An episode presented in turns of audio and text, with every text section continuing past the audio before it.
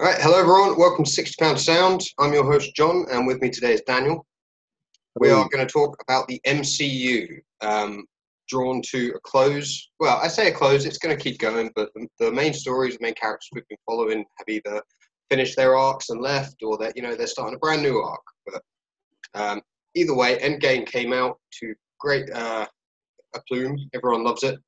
Uh, we're going to go back and do kind of a retrospective today. We're going to go back to Phase One. Um, that was for anyone anyone who doesn't know what those movies are. That is Iron Man, Iron Man Two, The Incredible Hulk, Thor, and Captain America, finishing with the Avengers. Um, so, I mean, let's start at the beginning. Iron Man, 2008, Robert Downey Jr. Um, how old would how old would you have been 2008? Because that's eight. eight years old. You know, I am old. That's when I, I, I think I saw Iron Man two in the cinema. 'Cause I think Okay. 2011 or, or Yeah, yeah, sounds yeah, about and then I went back and watched Iron Man one. right. I mean, Iron Man Two gets a lot of shit, but I I think it's as good as Iron Man One. Uh, I'm not a fan of um, Whiplash. I mean, that's that's fair. and um, Hammer as well. Oh, I love that guy. You love the actor. Yeah, Sam Rockwell is great in everything, and I, I like his Justin Hammer. I've been waiting for him to come back because you know, he's done nothing since that movie except like a short. Yeah, I like the relationship he has with Tony, but I'm not a fan of him. Yeah. He's just a bit of a dick. He's like Well- Tony, but more of a dick. And I didn't know that. You know, at least Tony Stark does the right thing. Yeah. No, I I like Hammer. Um, but I mean, Iron Man one, you were eight years old. I would have been eighteen. Um, so like you've really kind of grown up with these movies, like in a way, from a, a very young age, and you've watched this rise.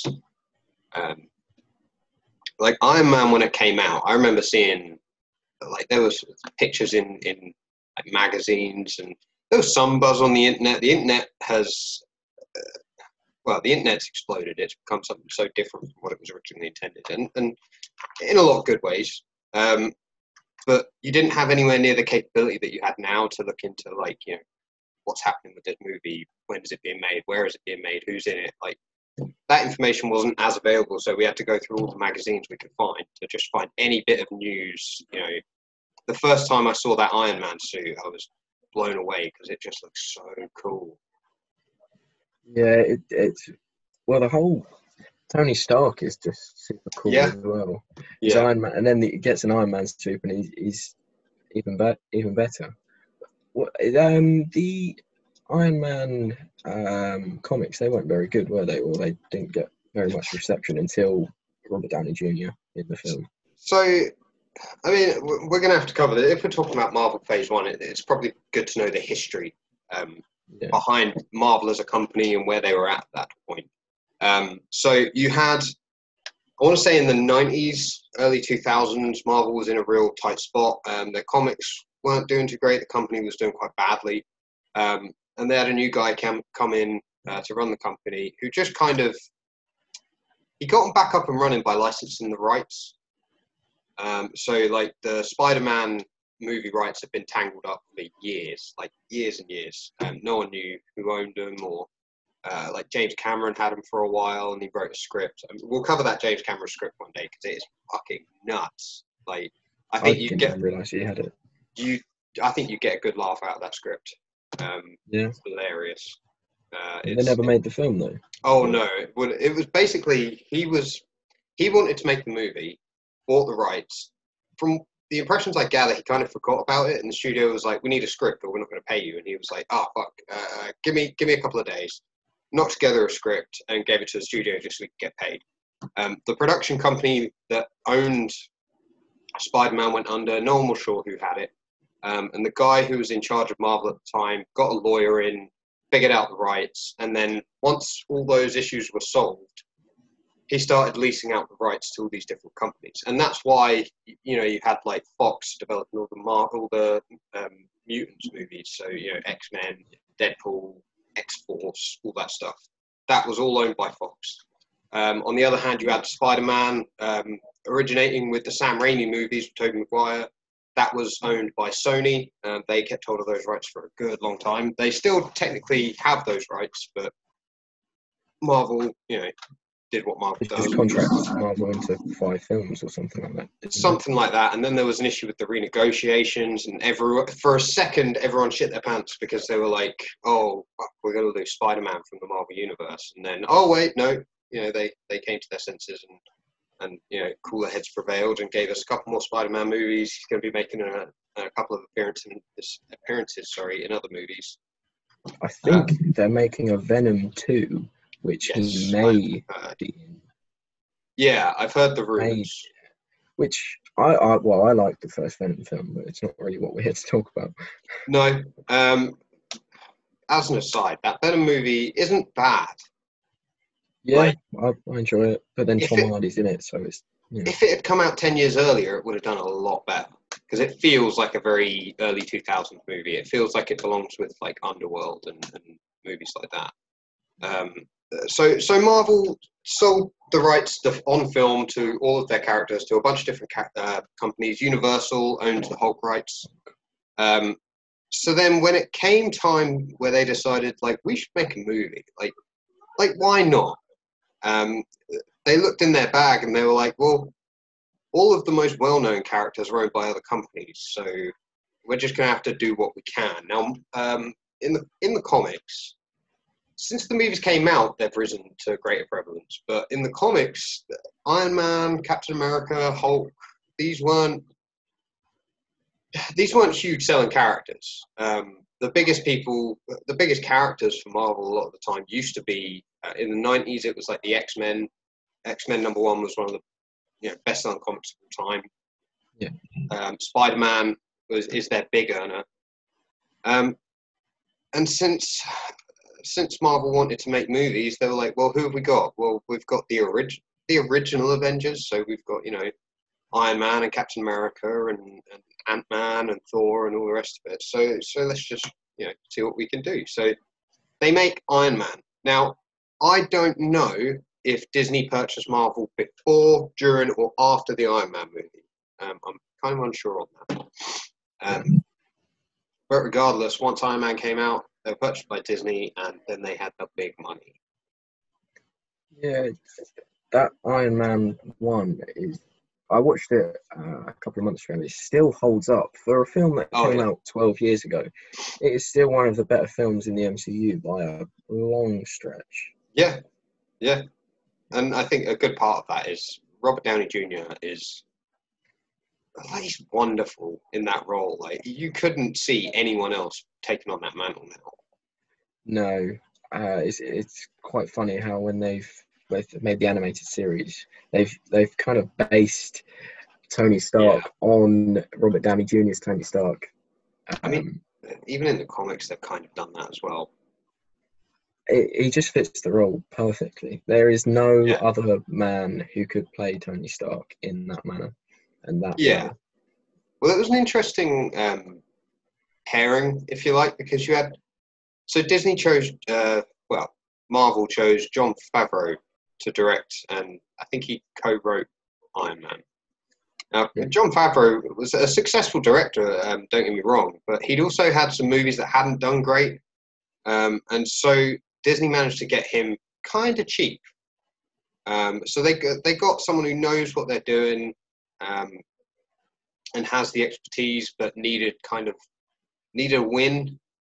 Um, and and so you know they had someone who knew what they were doing, who was good, but who would also listen to direction. Um, a lot of people will credit the Marvel movies, uh, the MCU's success to Kevin Feige because he has really like he's been the puppet master behind this whole thing. He's pulling the strings. He's um, he's the one lining up directors, actors, writers, like everything. He has final say. He's got the oversight, um, and it's hard to argue with the results. Um, he's turned superhero movies from kind of a niche, um, not very well funded set of movies to, I would say, the predominant form of cinema.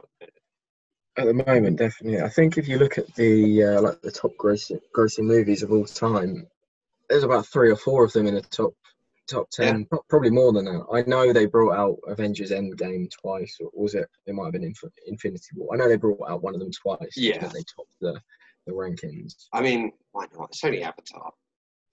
That needed to drop Yeah. that top spot. Yeah, I wasn't a fan of Avatar. I don't know many people. I think Titanic was up there as well. Yeah. reason. James Cameron's up there a couple of times, but Yeah. uh, Titanic I at least kind of get because it's it was big for the time. It was you know cutting edge and whatever. Um, but for Disney to now have, I think at least three or four of the top grossing movies of all time, all be part of their Marvel universe, um, is a massive accomplishment. Yeah, it's. I think it's just. I think there's um, three of them are the are the Avengers movies. Yeah. So Infinity War, Endgame. I don't think Age of Ultron is up, up there because I I don't think, think it's I think good. it is. Really? Yeah, I think it's I think it's sitting around like number eight. Don't quote me on this. Like I will check this directly after this video. So uh, you know, there's no point telling me I'm wrong because I will be checking and I most likely am. Yeah. You know, it, yeah, to, to make We're going to be so off with these Oh, guesses. so off, so off. You'd almost think we hadn't done our research. um, but ladies and gentlemen, if, if you're around for this show, you know that research and the, the highlight of what we do here. Uh, we just like to chat. And a lot of the time it's chatting shit, but it's entertaining shit nonetheless. I certainly hope anyway. Um.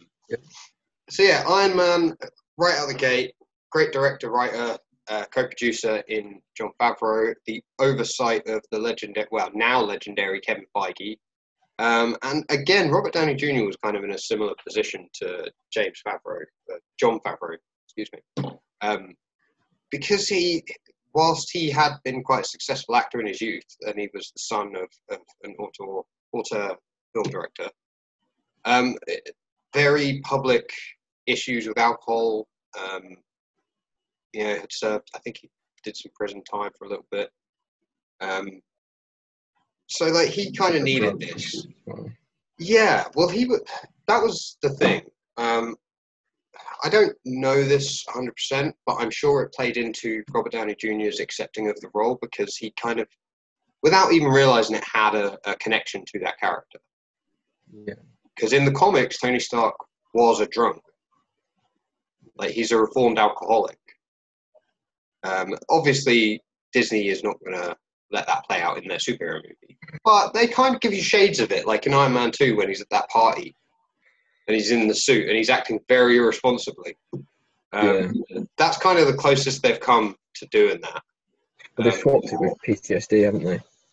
Yeah, Which I, I suppose fits Disney a lot better than an alcoholic, which I get, and I'm Yeah. happy with the, you know, that they, they portray it quite well with the struggles he has with his mental health, and I it's good. I enjoy it. Uh, you know, I I don't know how they would have brought in an alcoholic addiction to a child's movie or a children's Yeah. film, but it's very hard um, to sell that.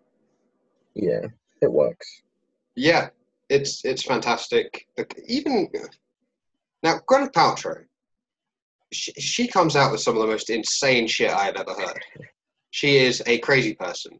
However, I love seeing her in those movies. She's great as Pepper Potts.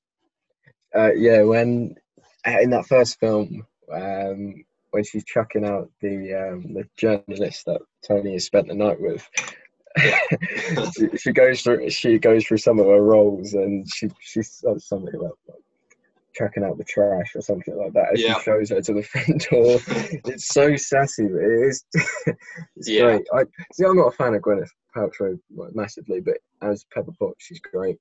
Yeah, yeah. I mean, I'm, I'm sure there's other actors that could have done it. Have you seen the the clip of her? I think I think she's with Jon Favreau, and he's trying to. Uh, He mentions that she was in Spider Man. She's like, I wasn't in Spider Man. Definitely wasn't in Spider Man. And then, so stupid. She's done that a few times. I don't know if it's just a you know, public publicity stunt or. I, I think she's just a little bit out there. yeah, if, like if she's not into those movies, then you know. Yeah, guess well, I mean, she of fade into sold a um let's say she sold a particular kind of scented candle um, that dominated the news in in some aspects. It was uh, it certainly was something. But someone who would do that, I would definitely see them forgetting who they started the movie with. Yeah. Um, yeah. One of the things I did want to say about Iron Man, um, those suits, every single one of them without fail looks badass and cool. And just the plain silver one looks Yeah, uh, looks pretty cool. Yeah. Just- Rhodey's well it's Rhodey it's the one he uses to fight Iron Man. Yeah, so that's- film, that's the Mark II um, that was mostly developed for flight. Um, it's also, yeah, like you said, it's the one that gets converted into the first War Machine armor. And uh, I really like War Machine. Like, is Yeah. Tony's suit more capable? Definitely. But that War Machine suit looks so cool. But he's a he's a military man, isn't he? Yeah. He's not he's Yeah. not just an out there guy who sells Yeah. uh fire, like explosive things to anyone who has the money for them. yeah. You know, it's interesting. Interestingly, who do you prefer as um, Rhodey? The original one, who I can't remember his name, or Don Cheadle? Uh, it was, I'm trying to remember. I think it's James something, but I can't remember. I know he's think- been in a few other bits, but yeah, I, I can't. Sure remember. it's- Uh, Cuba Gooding. No, no, not Cuba Gooding Jr. Ah, what's the guy's name? That's gonna bug me now. Find it for you.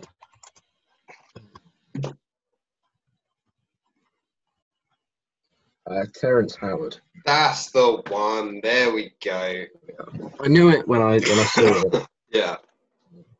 Um. Yeah, I don't know. I like Don Cheadle.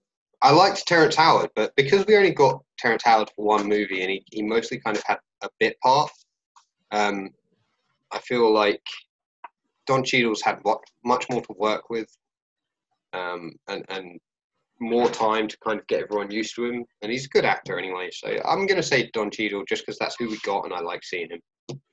Yeah, I, I suppose it's difficult to compare one movie up against four or Yeah. five or however many Rhodey's been in.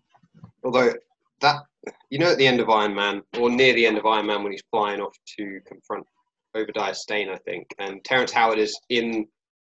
I almost called it the Batcave. it's not. It's just Tony's garage. Um, Yeah. he's in Tony's garage and he looks at the silver suit. Yeah. Like, next time. Next When I was time. in, when I was in the cinema and I saw that, I was like, "Oh, cool! They're gonna do they're gonna do fucking War Machine." Yeah, I was like, awesome. Can't wait for the next one. And they did in the next one. So like it was it was perfectly set up and it was very cool to see. well, they stole the suit, didn't they? The uh, the U.S. military stole um, Yeah. the Mark II, which Odd. stupid. But uh, I'm surprised Tony just didn't give them one. I mean, I like how they I like how it was Justin Hammer who did all the upgrades to it. Uh, that that moment where um, it's, whatever it's, it's the Widowmaker or something like yeah, that. Um, the ex-wife. it, the answer, it just bounces off the um, the droid guy and just doesn't do anything. And it's just that exchange between Tony and and, and Rhodey. yeah. Um, Hammer Tech. Yeah. so funny. And it's such a silly moment, but it's just brilliant. Yeah, there's there's a few moments like that with, especially with uh, Rhodey. Yeah, I think Robert Downey Jr. and Don Cheadle play off each other really well. Um, it's a testament to the fact they're both great actors, but it's also like the on-screen chemistry there is is just so good. You see Iron Man and Rhodey hanging out, like it always feels natural and, and cool. Um, Definitely. I do like there's in Iron Man two, uh, Pepper Potts is talking to him as he's flying around as Iron Man, um, and it's when I think Black Widow reboots Rhodey's suit, and she's talking to both of them on the radios while they're in the suits, and she doesn't realize uh, he doesn't realize that Pepper's on the line, and he says about how he almost died, And she's like, "You were dying," and he was like, "I was gonna tell you in Paris." no, Venice. Yeah. That was it. Venice, yeah. Because they, they have a little argument. He's like, "We could have been in Venice," and she's like, "Oh, grow up."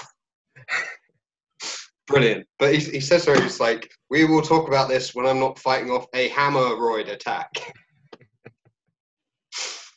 Just silly throwaway lines, but brilliant. The humor, Yeah. the action, everything in those movies is just great.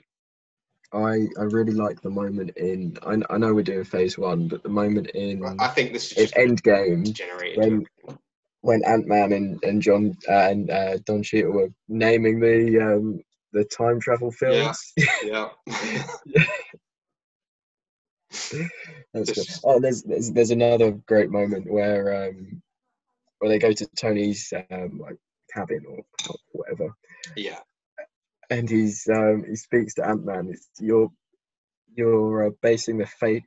Uh, no, you're basing the fate of the Earth on a Back to the Future movie or, or something something to that. Um, you know, something similar to that. That's oh, it's just They've, they've just got some great lines, but it's just testament to um, Robert Downey Jr. in the role and as an actor. Yeah.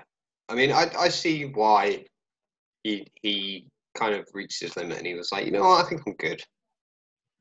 Because I, I think because I think because the MCU wasn't fully established and you know they they made cuts where they could. Um, part of his deal was that he gets some kind of royalties or subsidiaries. Um, so he has made ridiculous money out of those movies, Yeah, like crazy, crazy amounts of cash. definitely. Yeah, he's very, very rich man. Yeah, but yeah, he earned it.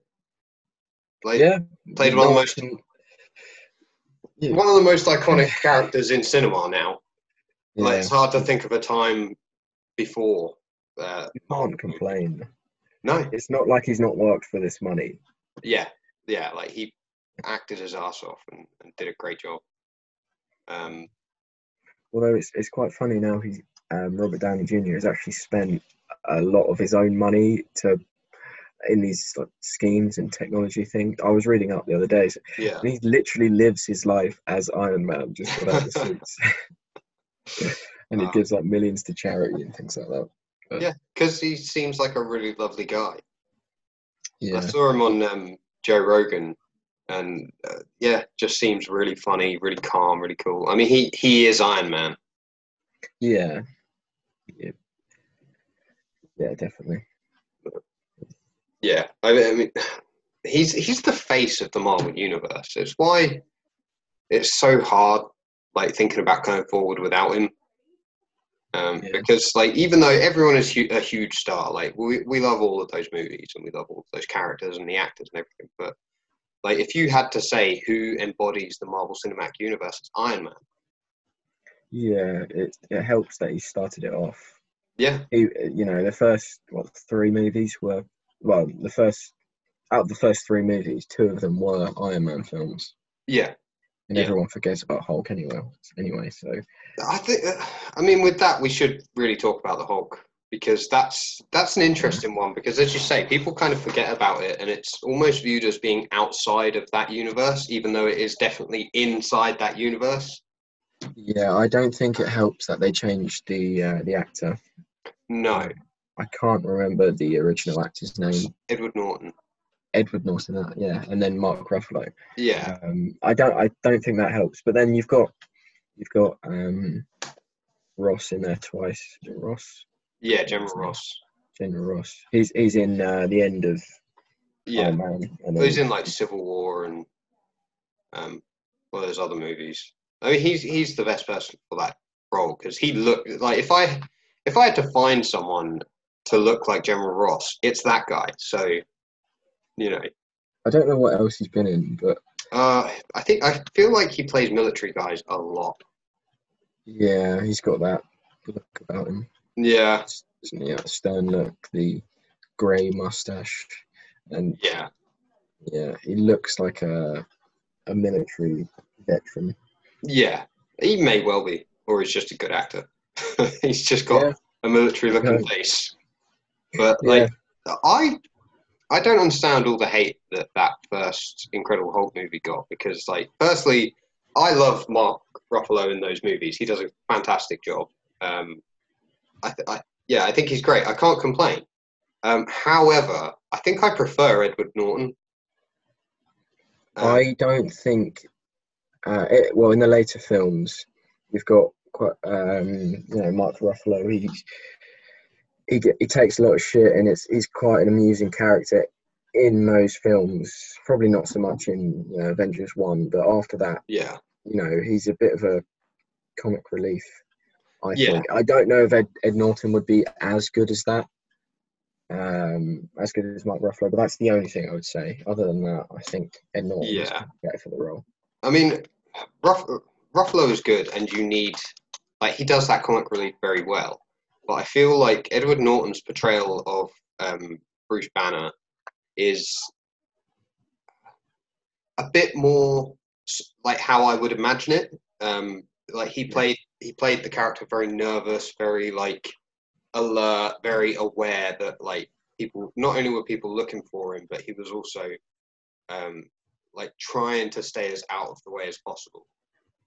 And I really like that portrayal. It's how I would imagine Bruce Banner to act because like he's not a superhero, he's a scientist. Like he was just a nerdy scientist who like by some miracle didn't die when he was exposed to this radiation. Um I don't know, maybe it's maybe it's just because of the Hulk that I've read or, or grown up with. Um but to me, Banner always seemed like he was like scared of letting the Hulk out because like he just didn't know what the Hulk would do.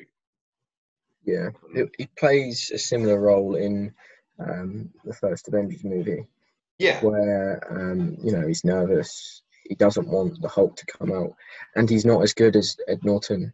Nowhere, nowhere near. Um, but then uh, in the later movies, he uh, calms down a bit and he kind of embraces it. yeah. I mean, that is one thing about um, Endgame that I wasn't a huge fan of is they used Professor Hulk. Although getting towards the end of you know the MCU, I think they went too far with the comic relief. You know the bit in, in Thor when he jumps out of the um, the spaceship and he says something to Valkyrie like "What's Yeah. this?" and then he just lands as like a he just hits the ground as himself. It, I'm not a fan of that. It's Uh, funny, but it makes him a bit too ridiculous. Yeah, Yeah, and again in, in Endgame when he's using the the Hulkbuster suit, yeah, the Iron Man Hulk, and he trips up. Again, they went. a- I think they went a bit too far with the. Um, they've made him a bit slapstick. yeah, which I think Mark Ruffalo does a great job at, and it is amusing when you're watching the films. You know? Yeah, But then when you look back and you think, mm, I don't know Yeah. if he should be. You know, they should take. It, yeah, you get one. I'm trying to say. Yeah. I understand that scene in um, Infinity War at the beginning when Thanos beats the fuck out of the Hulk. Like, I get it because you want to show that this guy is like so badass, but at the same time, like he makes Hulk look like a bitch. Yeah. And then like, the first few seconds of that fight where Hulk is Yeah. hitting him a lot. And the Thanos just turn, just turns it turns up the heat and beats the shit out of him without even Yeah. trying. he fucking spanks him. Yeah. Like, I don't really like that because you're basically saying like, I mean, I don't like Thanos. I'm just gonna put it out there. It, like in in Infinity War, he's you know he's a compelling character. Don't get me wrong, but um, whether it's in the comics or the movies, I've never been a big fan of Thanos. I think he's too. Yeah, he's too much of like a, a Mary Sue. Like he's he's very much like oh he's just so powerful, and it's like well, a ray. yeah, there's no well, there's no stakes because Yeah. apparently even when he doesn't have any gems or anything, he can take on the Hulk and win easily. I'm like that's mm. and Hulk never gets to like. I was really hoping that there'd at least be a scene where Hulk like comes out and goes for Thanos and is like, nah, you know what, fuck you, and like gets really wound up and, and gives him kind of a beating. But Yeah. no, we get no closure. So the last thing we see of like proper Hulk, he gets beaten and smacked around, and then uh, eventually is just like Professor Hulk. Yeah, kind of feels like a, a bit of an, a, a weird, a weird send off. yeah. I, I don't like how in Avengers One the Hulk can take down those massive Chitauri like gunships or whatever you Yeah. want to call them. Um, and then he comes up a guy up against a guy who's slightly bigger than him, and he doesn't even put up a fight when when Thanos when Thanos tries. He's he's got nothing. It it it, it does seem too good, too powerful. Um, and yeah, I don't think it was the right choice. But then I don't know which character could have brought, um, you know, which uh, bad guy could have done as good a job as Josh Brolin as Thanos. no, that's very true. I do like Josh Brolin as Thanos.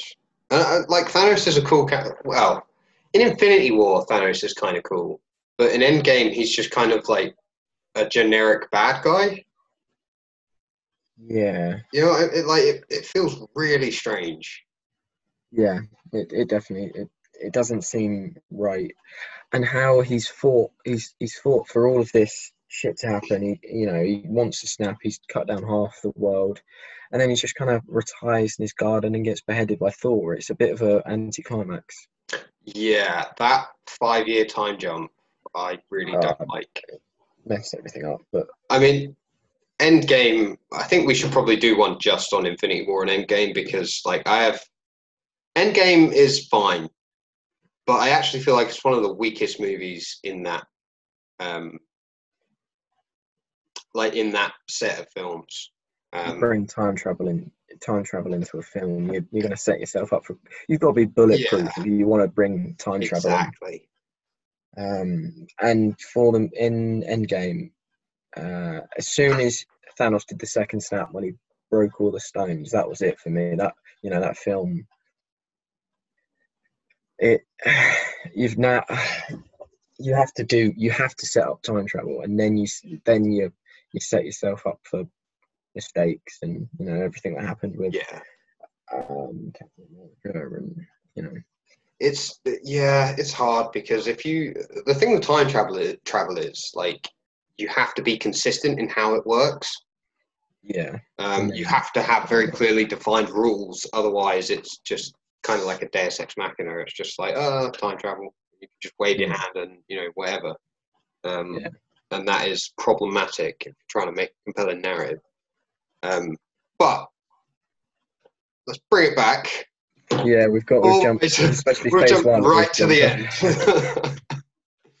um, uh, yeah, so I mean, we've we've kind of discussed the whole. I mean, one other thing I do want to mention about that Incredible Hulk movie, I prefer the design of Hulk in that film to the design of Hulk in Avengers and going forwards. he's a bit more gritty and he's a bit Well, it's mostly Yeah. just like Hulk in Avengers is a chimp, yeah, and I'm not I'm not saying he's a chump and mispronouncing it. I'm saying he um he act he moves acts like a chimp.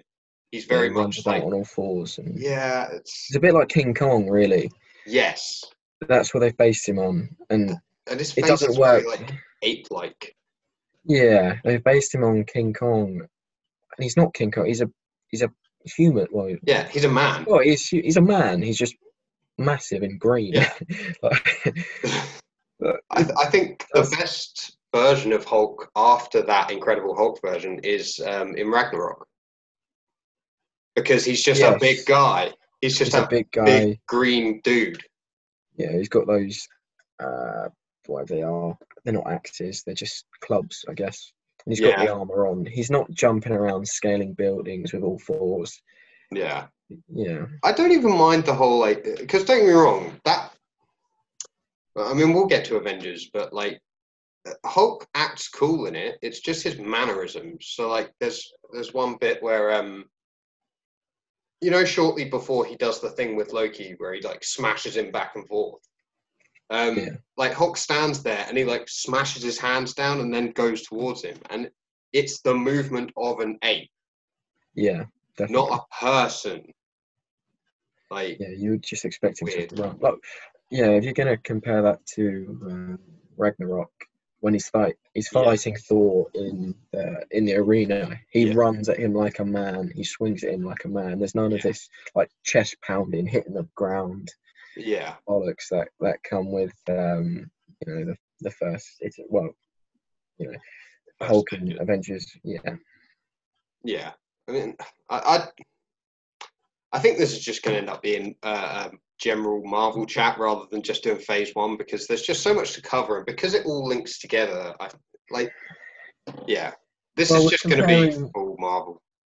we're comparing Thor Ed Norton to Thor Ruff, uh, Ruffalo aren't we so it's I mean Hulk. yeah so- yeah. yeah sorry sorry yeah Hulk. Were talking about Ragnarok. Yeah, Uh, had Ed piss off a Norton as. Thor, just this, just skinny dude, just like I am Thor. yeah. Um. I mean, speaking of Thor, have we skipped the movie or are we no. I mean, which is kind of. Iron Man two? But then we, I guess we went over Iron Man two when we. Well, I mean, Iron we Man can 1. talk about Iron Man two a bit more, um, if you want to do them like in order Sure. that they came out. Um, It's up to you, Iron Man 2. podcast. I think anyone who's watched any of our videos knows that this podcast has a very loose feel to it. There is no plan, there's no plot. We just kind of go with it. Um, you know, we generally try and stay on point, but you know, Yeah, we, I, we've not done too bad. At least we're still talking about Marvel movies at the moment. we haven't like gone off on a whole other thing. Um, We're not stuck to Phase One, but we are still on Marvel, so it's yeah, yeah, close enough, close enough. close enough. Yeah, Um, Iron Man 2, uh, as, as I said before, I really like Iron Man. I like it as much as I like the first Iron Man. Um, I think I love War Machine. Um, that Mark III Iron Man suit. Um, no, sorry, it's the Mark IV. Because the Mark III is the one he uses at the end of the first Iron Man movie. The Mark IV is the one that's got like the triangular um, ah, reactor. I, I think that's probably. I prefer that being a triangle to being a circle. mm. feel that really great scene in Iron Man Two when he's making the the triangle thing. Yes, wanna call it. he's making the Yeah. new arc reactor. Yeah, it's great. There's there's some really cool stuff going on in that movie. Mm.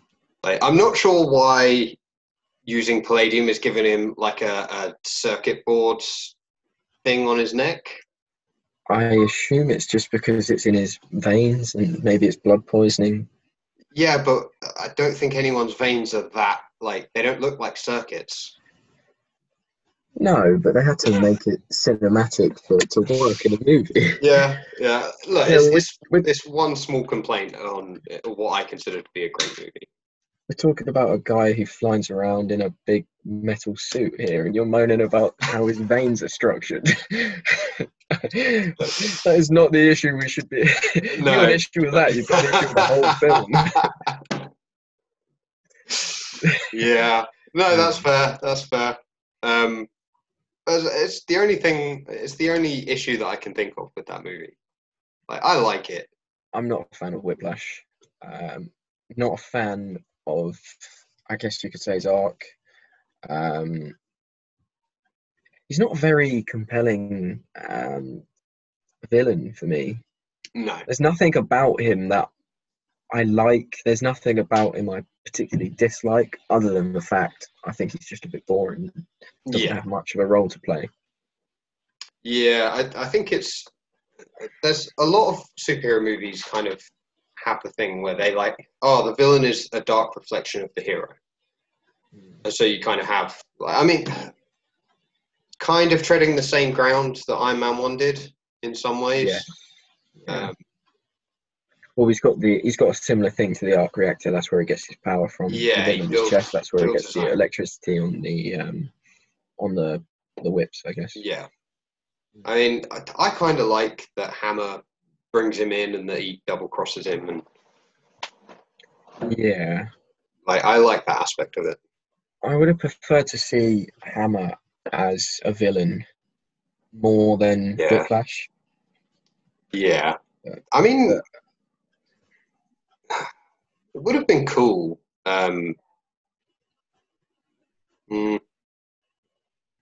So in Iron Man three, the Iron Patriot, where they take War Machine and they basically paint him up to look like Captain America. Um, Yeah. in the comics, that was Norman Osborn, um, formerly the Green Goblin. He basically maneuvered himself in such a way that he took over a program called the Thunderbolts program. And the idea of the Thunderbolts is kind of like a Suicide Squad, but for Marvel. Um, they take villains and repackage them, and then like they're a team of heroes or heroes. Um, and Norman Osborn takes an Iron Man suit or an old War Machine suit, um, paints it up to look like Captain America, and he calls himself the Iron Patriot. Yeah. Um, I was, I would really like to see because um, Justin Hammer's still still a character. Hmm. Um, he hasn't been killed He- off. He's out there somewhere. or something. Probably, yeah. Um, I would really like to see a Thunderbolts movie where he takes that um, the old Iron Patriot armor or builds his own, and he's and he leads his own team of like Thunderbolts. And you could, Haven't they already used the uh, Iron Patriot? They the have. MCU? but you could basically say that it's just um, that I don't know the government own that because it's part of uh, because Rhodey works for the military. You could say, well, the government owns that Iron Patriot suit, and it was designed, it, or it was based on Justin Hammer's designs, because the War Machine armor is built by uh, Justin Hammer. It's initially a Stark suit, but then he does he puts his own thing on it. So the idea that he has a blueprint or a schematic for that suit is not that far fetched, and it could be that maybe yeah, maybe the military approached him and said, "Look, will you design us a better one or another one?" And so you could say that that um, that Iron Patriot armor that Rhodey wears, you could say that Justin Hammer designed it. Yeah. And then backdoor in like that's why Justin Hammer has one. And he, I mean, especially in an MCU that's post Tony Stark, it would be pretty cool to see Justin Hammer kind of like use that idea and be like, oh well, never fear, Iron Man may be gone, but the Iron Patriot's here Yeah, you know, and, and have him pretending to be a, a new hero while actually being a bad guy. Yeah. that Um, makes sense. Maybe, I'd, I'd like to see that. yeah, maybe using that position to, um, maybe using that position to maneuver the government and everyone into, like, getting rid of the Avengers. Yeah, Because we've already, we already know that the Avengers roster has been, um, it's been pretty damaged because now Captain America's gone and Iron Man's gone, and those are two of your big stars and your big characters. Mhm. Um, but I mean, we should we should definitely talk about Captain America because, I mean, that is first Cap- Avenger. yeah, Yeah. Um, not if we skipped Thor, but we'll go back to Thor. yeah, he can wait. It's it's not the best film out of the Marvel phase, uh, phase one. Is it? No, but I feel like it ends with one of the best films in the Marvel universe currently, with Ragnarok. Yes, yeah, I would agree with that. Know, and, and we haven't had a Captain America movie since um, Civil War. No, Civil War was good, but it wasn't as good as the Winter Soldier. Yeah, Although I- they've used the same storyline for all, all three films, it is very Yeah. Bucky based. But then I guess That's that's because it's, it's you know Steve's best mate. yeah, a big part to play. he does. I really like Bucky in those movies. Um, I think Sebastian Stan is really cool, and I think he's a good actor. He does that role justice. I think. Yeah, I, I really like him in that uh, in that first film. Well, I like him in all of them, but I, I Yeah. think I prefer you get um, more of a like a, a human connection to him rather than this Yeah. guy that's been juiced up on some roids and, and uh, you know do a load of murders for um, For the Russians. next governments. Yeah, Yeah, yeah. You get quite a good connection between you know the young, skinny um, Steve who needs to eat a sandwich as uh, yeah. I can't remember his name, but yeah, yeah, you get a good connection between those two. Um, he's just, it's just uh, Sebastian Stan just does a very good job at Bucky Barnes. You know, at being Yeah. Bucky Barnes. Yeah. Um, and, and also you got Peggy in that movie. Peggy's good. Yes. Um, one thing, one complaint I have about Peggy is that um, it's it's meant that Steve has this weird thing where no matter what he does, he just wants to go back and be with Peggy, and it, it feels a bit weird. We think 80 years later, you you kind of be over her by now. Yeah. like- Yeah. and after seeing her die in a care home, you wouldn't Yeah. really. Uh, you've seen her as an old woman and that she's dead and that she's had a good life. You wouldn't want to go back and change that just for your. Well, this is Um, this is the thing. So he, I mean, this is a, a weird thought, right? He sees her, when he gets unfrozen, he goes and sees her semi regularly, and he knows that she gets Alzheimer's, but he also knows that she has a husband and children, and you know she lived her life. Hmm. In Endgame, he goes back and marries her, which means like her husband, an old man who would have, you know, been very nice to Steve and very like, oh, you know, come in and and you know, she'd go sit with her or whatever. Like he's basically stolen her life away from her Yeah. because she moved on. Like she met someone else and married and had kids and all the rest of it. And then he's gone back in time and gone, ah, no, you don't. Not to mention the fact you've got a, like an aeroplane, an aircraft carrying like a giant nuke towards like the main America or what, whatever the reason is. They, you know, they um, Yeah, they play. It doesn't work. That he's gone back. no. Although he, he kind of has a moment with her her niece, doesn't he? Which He is does. weird, but not as weird. I don't think I mean, it's weird when you think that like he's a hundred year old man. it's her past, but it's Steve's. Well, it's Steve's past, but her future. So like, he goes back. He marries Peggy. They live together. Peggy's sister or brother or whoever comes over and brings their four-year-old daughter for lunch with her auntie and uncle, and he's got to sit there, look at that child, and go, when you're like, when when you're, I don't know, thirty, we're gonna make out under a bridge. That's that's a strange, awkward It's a- situation for everyone It's a, involved. it's a horrible thought. I'm willing Um, to bet he never tells Peggy that happened. definitely not. He goes back to the past. She's like, "Is there anything important I should know?" And he's like, "No." Although I- I wonder if they told in in the um, original t- um, timeline where you've got Peggy's niece as a grown woman who's just made out with um, Yeah. Captain America. I wonder if anyone goes back and says, "Well, you know, Steve, yeah, he went back and married Peggy in a different oh, Yeah. timeline. He's known you since you were born." And then she's just like, Oh, oh. my god, that is. We've. I think you've just exposed the darkest side of Steve Rogers. I, I, I would hate to be her at that point because then you yeah. she she just remember you know okay it's not her childhood but she's still she will still be kicking about in a different reality with this you know this guy who she actually really likes you know she lives next door to him he's a nice guy he looks about 35ish but he's actually in his 80s or maybe even older than that and yeah and when she thinks about it she's oh The problem is, like, she's technically made out with her uncle Well, it's how. So those.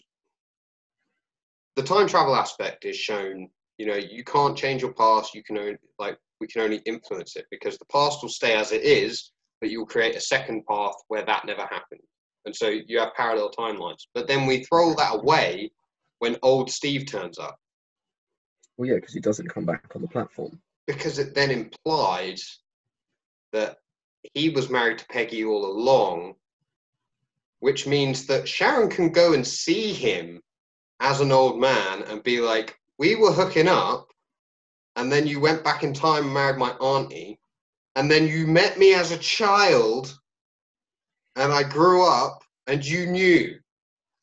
and you didn't say. Ah, uh, yeah, it it doesn't work. The the time, you know, the way they've explained it doesn't work. That is incredibly contradicting. That the fact, firstly, the fact that he's gone to a different timeline yet turns up in this original timeline. Yeah. Um, he doesn't come back on the platform. If he comes back on the platform, then I would, you know what, I'd be fine. It makes some sense. But the fact he's just sat on a bench, it's just stupid. Yeah. I would have liked to see as um as Bruce goes to bring him back. Um, I would have liked to have seen, you know, Steve just turn up as an old man. Um, yeah you know, maybe he doesn't come. I think they count to five, then they bring him back, and it doesn't work. Maybe it doesn't work the first time, but they try it a couple more times, yeah. and then they bring him back, and he's this like super old dude, and he explains what's happened to uh, to Sam and to Bucky. That would make a lot more sense than him turning up in a different timeline that he doesn't exist in anymore. Yeah, as an old man with a life with a with like a life that doesn't make sense well, the other problem is like that means that old Steve Rogers has been around since the beginning of the Marvel Universe. Yeah. Because he went back in time. Uh, you know what would have been helpful? Any information about the Tesseract, about Red Skull, about Thanos, about Hydra. Like, he could have saved thousands of lives. But it was already set in stone. Perhaps yeah, but it wasn't uh, because he went back. And we've already shown they could change things because Loki disappears with the Tesseract when they yeah. go back to New York. Like, he went back in time and beat up himself, which I'm sure he probably doesn't remember happening. Like, no. it's insane. Like, the weird thing is, he'd have memories from both angles of that fight. Yeah. And that would be really confusing. It's like me having a conversation with someone, but remembering my thoughts from both sides of the conversation. Yeah. Um, or remember, or remembering what it feels like to punch somebody and get punched at the same time. Yeah. it's like, oh, I remember that hurting my hand. I don't remember it hurting my fucking face. yeah, it does.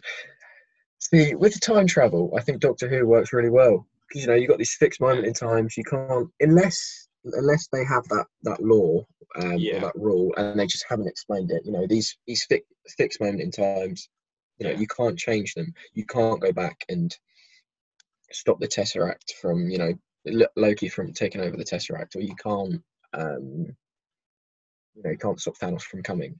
If they if they explained that, then fair enough. But they don't. They leave it so unclear. Yet they set out these stupid rules at the same time. It, yeah. Like even explaining that sounds stupid right now. It, it sounds like a contradiction. They've got all these rules, but they don't have the basic rules in place to make it work. Yeah. I mean, it's it's the trouble with putting time travel in anything. Like it immediately yeah. muddies the waters, and you you need to make rules and you need to stick to those rules, and you can't can't mess around with them to make things work the way you want them to. Yeah, definitely. Like that is a big problem. It really is, and I don't think enough people are talking about it. No, um, it's why I, I think I'm not on any of these like Marvel forums or yeah. Um, but the majority of people that uh, so I've watched YouTube videos um, of people talking about Endgame and Marvel movies, and um, everyone loves it. Yeah, they haven't thought about, you know, it, it doesn't make sense.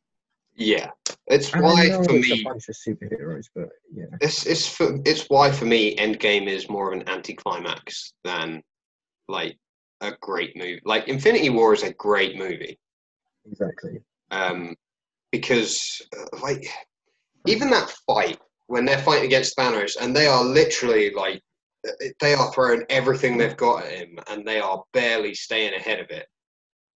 Like yeah. that fight when Thanos Titan, turns up yeah. Oh, oh, I was talking about the fight on. Um, in oh, Wakanda. in Wakanda. But I yeah, mean, start with the one in Titan. On Titan, they are constantly on the back foot. Like they are constantly just trying to like, just not die. Like it feels desperate. Like everything is a last ditch effort. Like, ah. you got yeah. that scene where like Tony's like. Running out of nanites and like he he moves them away from his leg so that he can make a glove with a knife on it and ah Jesus. just snaps it off and puts it through his stomach. Yeah. No, the, it's quite upsetting when you see Quill find out about Gamora because she's obviously Yeah. dead, and he doesn't know, and they're so close. Like the gla- the gauntlet comes off Yeah. halfway, and then he just that scene. It's so upsetting to watch because you Yeah. think they've done it, they've finally done it, and Quill just loses his shit. Um, yeah. Although I don't know what Drax is doing at that moment. I would like to see Drax just, you know, hold Quill down whilst they do this shit. I, yeah. d- I don't know. I haven't seen it in a while. I know, I know um, the, the girl with the antenna. I can't remember her name. Mantis. Mantis is, you know, making him sleep. Yeah. You've got Spider Man trying to pull it off. You've got Iron Man, I guess, holding him back, and Doctor Strange. Uh, the, no, Iron Man and Parker are both pulling the gauntlet off. Oh, okay. Um, Yeah. whilst like Strange, I think no, I think Drax is holding one of his arms. And Strange is holding it with the, the. Uh, yeah, the Crimson Bands of Cyttorak. Wow, I don't know how you've remembered that. Because I know comics. I was just gonna say the um, like the whips.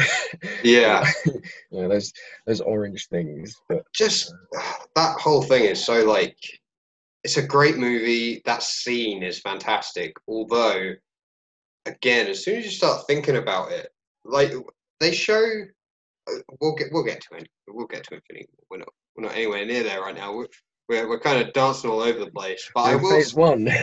Yeah, I- will say this in Infinity War, they so that big that big guy, I can't remember his name. Um uh oh, they cut his Yeah. off. yeah, they Uh, cut his arm off the- with one of the portals. He's one of the children of Thanos or Black Order. Um Yeah, he, I don't know if he's got a name in in that. He- I he does have a name, I just can't remember what it is. because you've got uh, Ebony Maw. You've got Corvus Glaive. got- and is, is she the one who throws the spear, or is that No, Glaive is the Yeah. other one. Glaive is her husband? I don't know if it's her husband. It, it's just They another. definitely have a thing. They Yeah. definitely have a thing. Yeah, No, they do because in in um in Infinity War they kind of touch on it when they have that initial fight with Vision and uh, Wanda. I I don't know if you remember. I, I remember the definitely a- fight, but I don't remember them being like a, uh like partner. I Maybe yeah, they because I, I think they are because I can't remember which one it is, but one of them is lying on the floor and Scarlet, uh, not Scarlet Witch, um, uh, Black Widow goes to shoot them and she says, "You'll never have another chance to kill us," and she's like cradling him on the floor as he's like near death. Mm. It's true. unless they're just very good friends. Maybe maybe they're just plutonic friends. Yeah, but I think there's a thing going on there. Maybe, maybe. But either way, that guy gets his arm cut off with a portal, and I was like, oh, maybe they're setting up like it's foreshadowing. Doctor Strange is going to be like, Well, yeah, you could just be like- arm somewhere. They just get Quill and Drax to hold his other arm as Doctor Doctor Strange just takes like three seconds out. and Yeah, just, you know, just- or Doctor Strange sends the um the cape to hold one arm down, yeah, and then does the you know the it's going to take Thanos more than a couple of seconds to get that off Yeah. his wrist. It's it's it's stupid when you think about it. It doesn't really work, Yeah. but However, in the moment, it's great. great, definitely. Yeah, they definitely shouldn't have put that bit in the film where that guy loses his hand. yeah, because it kind of like, yeah, Yeah, whatever. It's still it's still a good movie. Doesn't ruin it for Yeah, me. no. It's just kind of one of those things where you're like, mm, but never mind. yeah. Um, but no, back to back to Captain America, First Avenger. Um, that suit, like I've I've read Captain America comics. Um, some of them are great, some of them not so much. The suit in the comics looks fine, but there's no way you could actually like give him that suit in the films. and so when they gave him a version of that suit when he's doing like the shows for the troops and the bonds, when they showed him in that suit, I was like, oh, that's cool. Like they managed to get the original suit in there as like a, a prop almost. Yeah. Um, that's pretty cool. And then when they gave him the proper suit, I thought that looked really cool as well, considering. I can't remember the difference between the two of them at the moment. Um, I'm just picturing the uh, the suit from Winter Soldier when he jumps on the boat. Ah, That- that's it's the best suit. Captain It's the best suit. Yeah, it's it's my favourite. Same, Um, same.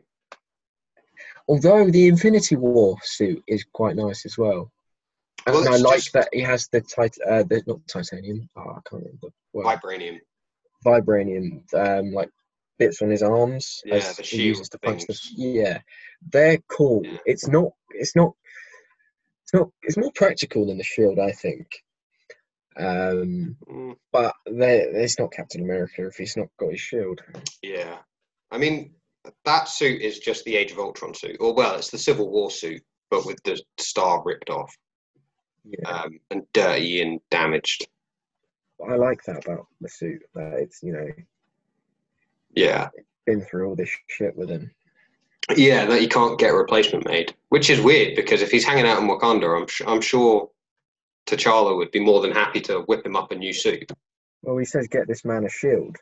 Yeah, Yeah. and then he gives them these tiny little ones fit here. Just get this man a suit would be fine. Yeah. It's yeah, like give him. I've got a Black Panther suit. I mean, it, it's not a Captain America suit, but I mean, it's vibranium, bulletproof. There's a Like, bit of a size difference between um, those two guys, though. yeah, but Although I, I imagine it's kind of stretchy. well, when he puts because Black Panther, uh, Infinity War is set after Black. Black is it Panther. after? Yeah, after Black Panther because Black Panther follows Civil War. Yeah. Um, it's like he already has that thing where he touches the necklace and the suit comes out of the necklace. It's almost like Tony's nanotech. Um, so yeah, I wouldn't. They could have done that. But I really like the um, the Black Panther suit. When when you hit it, it kind of the suit fights Yeah. back. It, there's that um, that you know energy blast. Yeah, when uh, when um, T'Challa kicks it um, after his sister is, I think it's his sister, yeah, uh, and she's you know she's showing him this new suit. He kicks it, and he goes flying across the room. Yeah. she's filming it. yeah, yeah. I'd like to see Captain America in a suit that has that. yeah. Mate, just for this one film, you know, when when he Yeah. needs something a bit different to his average Captain America suit, just give him, you know, you've got the resources. Well, yeah. This is the other thing now. Like now, Tony Stark's gone. I mean, who's going to take charge of all that stuff? Yes, it, either Hammer comes back, or Mm. or um, uh, T'Challa does it because don't at the, at the end of uh, Black Panther they they set up a network for kids. Yes. Yeah. They set up like a, a charity or like where an outreach center. Yeah. yeah. They could set it up there. They could. There, but they'll use because um, I can't remember her name. What's it? What's his sister called? Shuri. Yeah. If if she, maybe she will make all the Maybe. You know, I mean- cool. They've set up. So they've set up Spider Man to kind of be the next Iron Man. But they also made a point of putting the kid from Iron Man 3 into the funeral scene of Endgame. So I'm wondering, because I, I don't see Marvel going forward and never having an Iron Man. Um, so my, I think a lot of people's speculation is just that that kid is going to um, take over as Iron Man and maybe build his own suit, or maybe Tony's made him a suit, um, or maybe Tony's going to, you know, give him some capabilities. Yeah, I can't see Tom Holland as the next Iron Man. You know, No. he, coming from me, this is going to sound a bit rich, but he looks very, very young. You know, Yeah.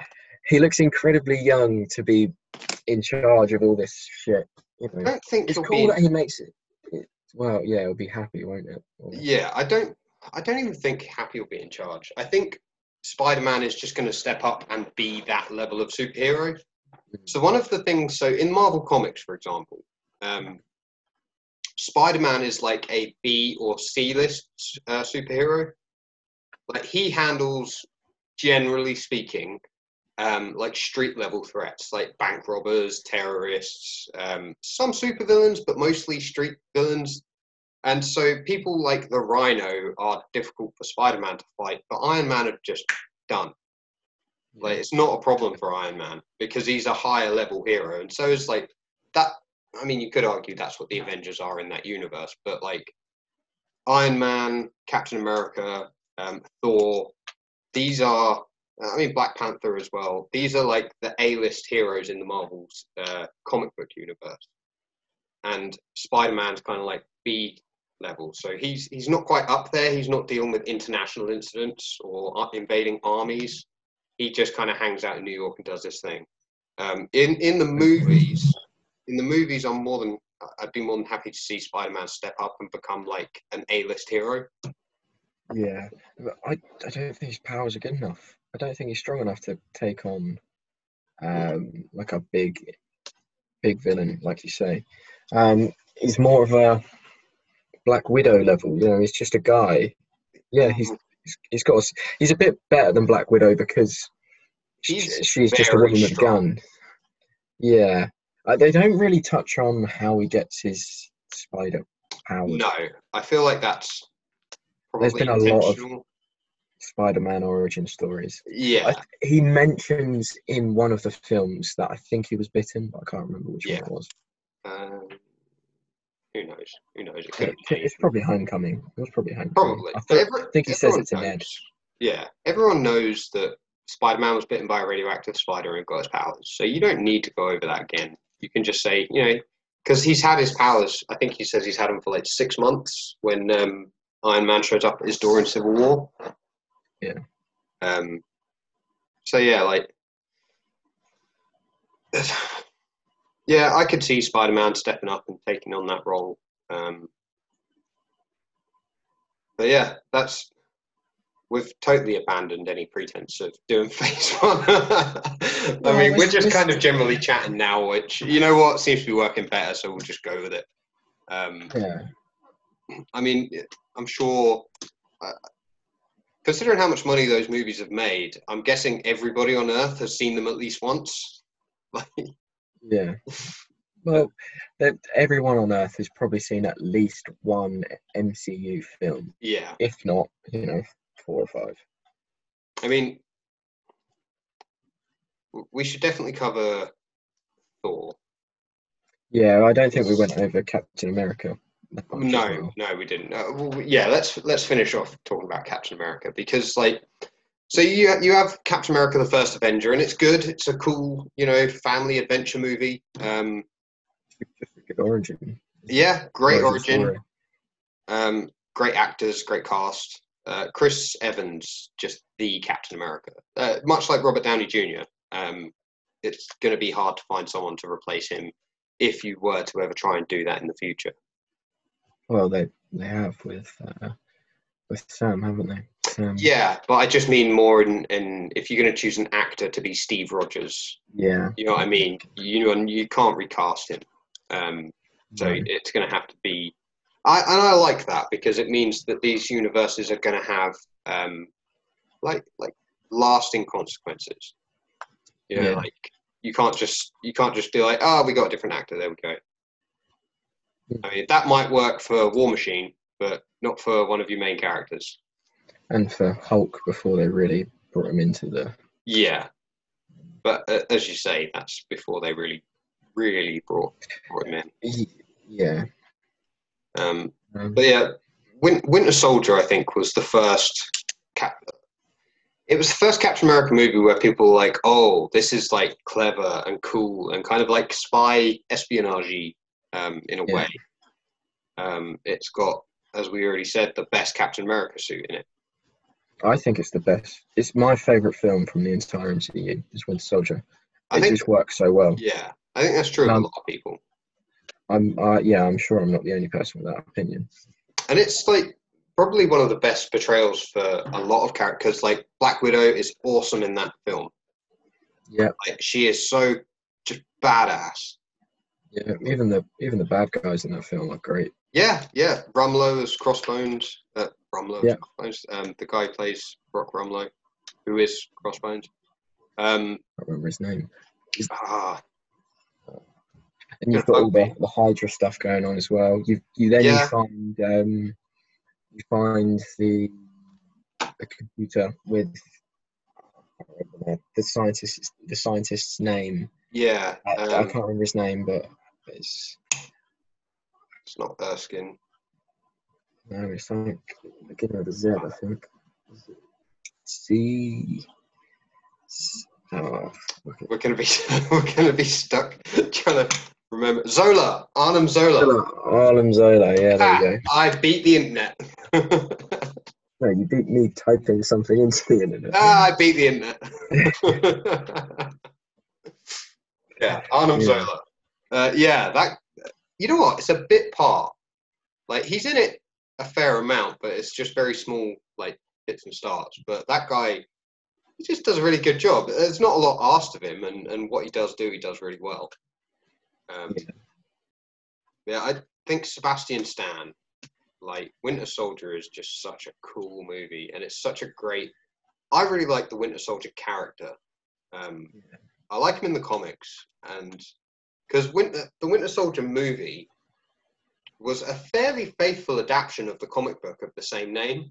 Um, uh, the comic book is all about Bucky turning up. Um, Steve looks at him and he's like, "Bucky," and Winter Soldier says, "Who the hell is Bucky?" Um, like they really found the perfect way to mix the comic with like um, an established universe. Like there's a really great synergy between those two um, ideas. Yeah. The the one the one thing I would say about that film that I'm not a massive fan of. Um, you know, Bucky just has that mask over his mouth. He does have the glasses at one point. But if your best mate since you're a child, you know, he comes up with just a mask on his face, you're gonna look at him and you'll be by his eyes, you'll be like, Oh, that's Bucky. It, they just wait till right at the end when that when the mask gets thrown off. Yeah, Um, like everyone knows it's Bucky. If you're watching that film, you know it's Bucky. yeah. Well, I mean, I, I could see it because it's literally just there upwards, and whilst you'd probably recognise it, I can at least buy that if it's you know with the goggles as well. Like I'd buy that you might not recognise it. Yeah, with the goggles, definitely. But he's when- got like the black paint around his eyes as well, so I don't know. Yeah, but they're not exactly. Maybe from a far distance, but they're like beating each other up and in, in each other's faces. Yeah, this is true. This is true. Those You know- fight scenes are amazing, though. They are in. They're choreographing. They're, choreographing in those fights. It's incredible. It matches Yeah. that of Anakin Obi Wan. Uh, Yeah, yeah, it's very cool. it's yeah. All it's missing is the lightsabers, to be honest. Uh, That's the only thing that holds it back. yeah, but it's I mean, it's cool. I Uh, like how um, like Steve throws the shield and uses the shield in combat, but the Winter Soldier just fucking perfectly. yeah. I think well, he because- catches it. He catches it right. Yeah. Well, in in the back of Bucky's head, he must have consciously, like Bucky saw Steve use that shield throughout the war, and so he must kind of in the back of his head know how to like like what Steve's going to do with it and what his moves are. Yeah. And it's cool to see him be like a worthy opponent to Steve as well. much like Anakin Obi Wan, they you know they're friends. They know they know what they're going to do next. They yeah. they trained this guy for years, or well, maybe not years. In uh, Oh, years. They were in the war, so. Although I think I think it's 1938 that Captain America is set, so the war didn't finish for a good like two, three years. yeah, I suppose. Um, you know the scene where Steve is holding back the helicopter. Oh, in um, Civil War. Is it Civil War or is oh I don't know. Yeah, the helicopter's taken off, and he's like grabbed hold of the helipad, and he's like basically he's like cu- he's curling the helicopter. Yeah. it's, it's, Yeah. um, it's a great scene. that is Um, a great scene. But, back to um, like the first Avenger, uh, Captain America, first Avenger. Yeah. Um, I, I'm terrible with names. The Red Skull. I can't Yeah. remember his name before it was the Red know, Skull. the red uh, skull face red guy. No, it, it, I knew it was a Red Skull. I just you know, couldn't think of his other name. yeah, he's, he's a great character. Um, yeah. you know, great. He suits he suits the Captain America villain down like perfectly. Yeah. I I see. I haven't read all the comics. Um, well, I haven't read many comics at all. Yeah. Um, but I can't think of anyone else that they've put in the MCU that would suit a Captain America villain better than him. Yeah. I mean, the I, imagine he's the main villain in the uh, in the comics. Yeah, he's one of he's one of the main uh, villains. Red Red Skull's cool because like he's scary and imposing, and he's yeah he's a Nazi. Yeah, Like- essentially, yeah. Nazi in this day and age is shorthand for like you don't you can. Nazis are always the bad guy. No one is going to show Nazis in a sympathetic light because you can't because they were the bad guys. Um, you're familiar with the the bad guys. yeah. Well, you're familiar with the Mitchell and Webb sketch, "Are We the Baddies?" um, one of the greatest comedy sketches ever. Uh, It is. it's look it up; it's fantastic. Um, yeah, like there's Red Skull is an interesting way to bring that World War II conflict into the modern era. Um, Yeah. Because he's an, like Red Skull is a Nazi, but he's also able to, like, he's also a super soldier. He's also very intelligent and uh, ruthless. So he's he's a good foe for Captain America to fight. Um, it's a shame that they just kind of well, I mean Hugo Weaving um, basically decided after playing that character for one movie, he was like, ah, "I'm done with that now." And they're like, uh, "I'm pretty sure you're contracted for more movies," and he was like, "I'll just pay, like, buy my way out of the contract. I just wanted to do it once." And so you get to Endgame, and you have a guy doing a Hugo Weaving impression of the Red Skull. I guess to be honest, I didn't know it was. I thought it was the same guy. I didn't realize that it was. It was Yeah, that's how good he is.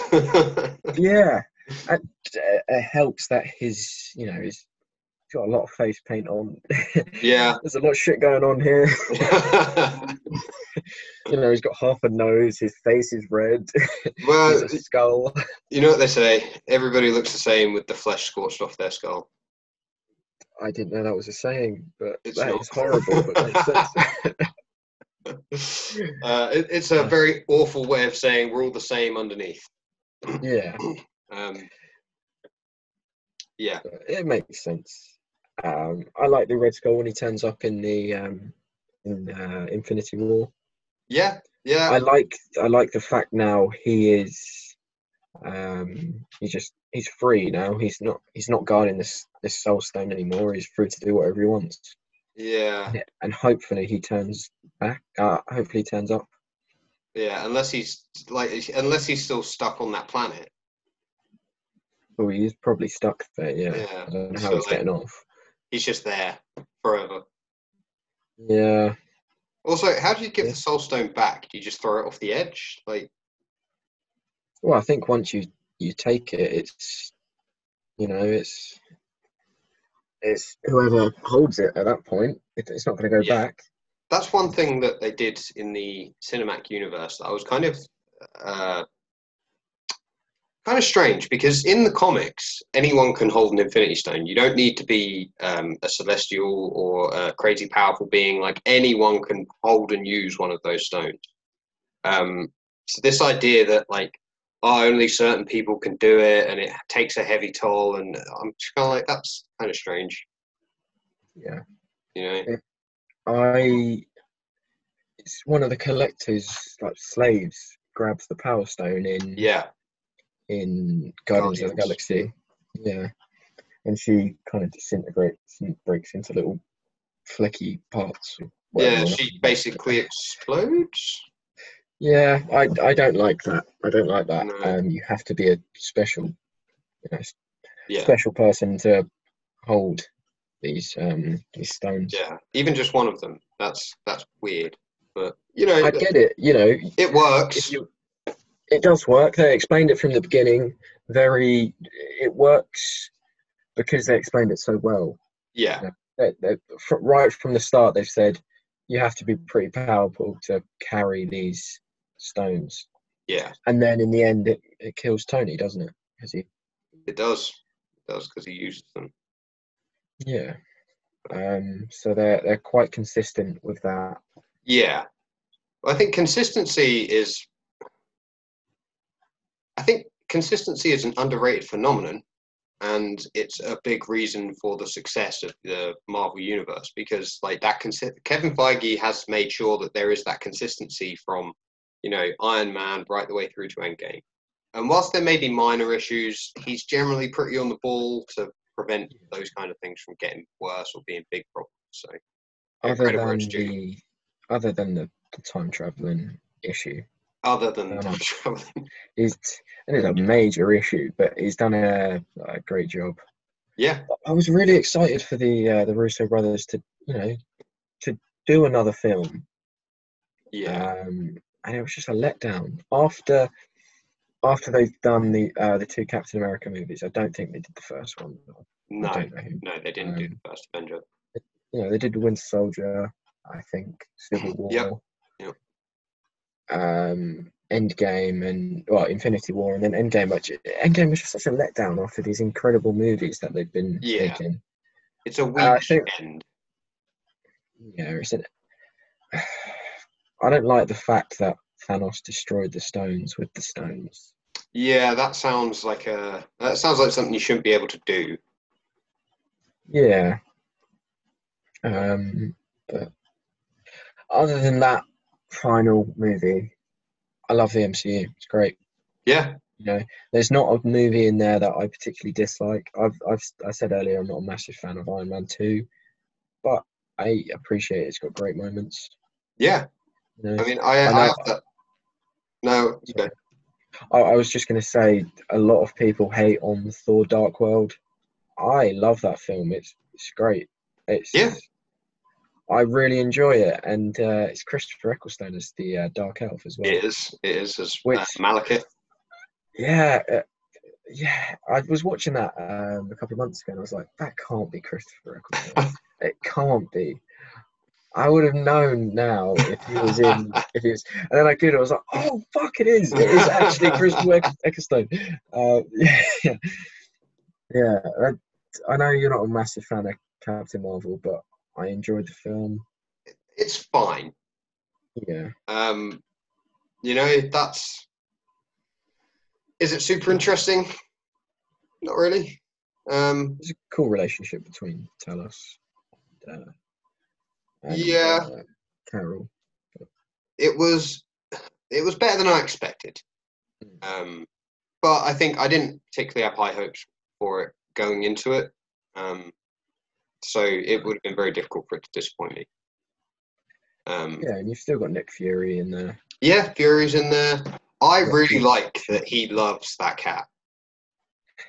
Like I know it's a I think was it a Flerken. Yeah, it's a flerken. Like There's some great moments just around based around that cat. yeah, Like yeah. when um when he says to Talos that he's just got his eye scratched, um, and he was like, "Oh, it's just a cat," and Ta Talos just turns around and just goes, "No," and then it cuts to, and then, it, and then later on in the movie, he just hasn't got an eye anymore. yeah. I kind of like how he's looking at a selection of glass eyes, and he's just like, hmm, I kind of like the eye patch. yeah. Well, he, he uses it in um, Winter Soldier. Winter Soldier as a because he's the only person who has who knows what that eye looks like. Yeah.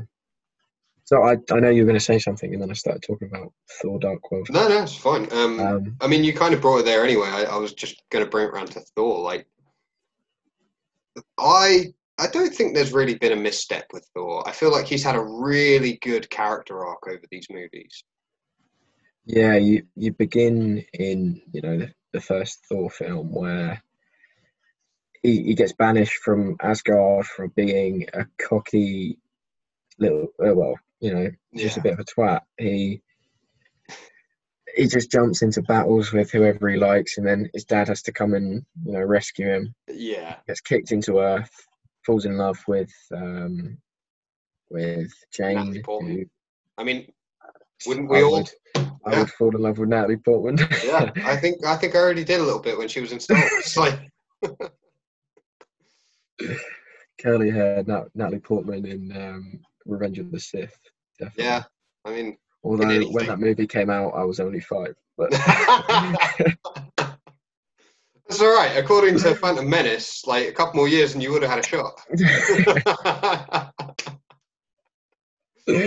definitely, yeah. um, yeah, I, I like Natalie Portman in anything. Like, she's really cool. I really like her in that movie as well because she's like funny and clever, and she's not done. She she's not. um, One thing I will say for Marvel is that their love interests, in into like you know, there's Jane, there's Pepper, um, Peggy, Sharon, I guess. Um, uh, what's her name? Black Panther's girlfriend. Oh, I can't oh, I don't want. I don't. Um, she has a very small part to play in Black Panther. isn't it? She does, but she's still cool and capable. Um, like I, I, it's very easy for me as a guy to sit here and say, "Oh yeah, Marvel does like women really well." like, I think they do. I think they show decent representations of these characters. Um, Yeah. But yeah, like I really like Natalie Portman as Jane Foster. She's funny, um, interesting. Uh, it, it's a shame that they didn't have her in the MCU more. Uh, I'm not sure They're bringing her back in. Um, They are. for I'm quite excited. Thunder. Yeah, I'm quite excited for that. Yeah, me too. Me Um, too. But a big. Was it 2021? But I imagine it's been set back at least six months. Well, to everything's current climate. Yeah. Um, Yeah. But like Thor's had a really good progression of character. Like like you were saying, he, he gets banished from Asgard for being an arrogant dick, um, and not looking before he leaps. And uh, that scene, that first scene, um, where he he says, I think it's Odin says to him, like he, he says something like, "You're a, a callous, cruel boy," and he just screams at his dad. He's like, "And you're an old man and a fool." It's like that's a great scene. Yeah. Um, Anthony Hopkins, awesome as Odin. Like, I mean, he's Great. awesome in everything anyway, but like his portrayal of Odin's really cool. Um, Chris Hemsworth is excellent. There's not a character in that film that I dislike. Yeah, Not at all. Yeah. You know, you've got uh, if you talk about um like Asgard, you've got his dad, you've got his mum, you've got Loki, you've got Heimdall, um, you've got the three or four friends that he's got. That the they're all great. Three. Yeah, they all have a great part to play. Yeah, they all have an incredible part to play. Then you bring it back to Earth, and you've got um, you've got Jane, you've got Eric Selvig, you've got their Darcy. in Darcy. She she's got some. She's great. Yeah, yeah, Um, she's really she's cool. hilarious. Um, I really then- hope they bring her back for um, Love and Thunder as well. Well, they brought her in for Dark World, and she has her own intone. Yeah, yeah.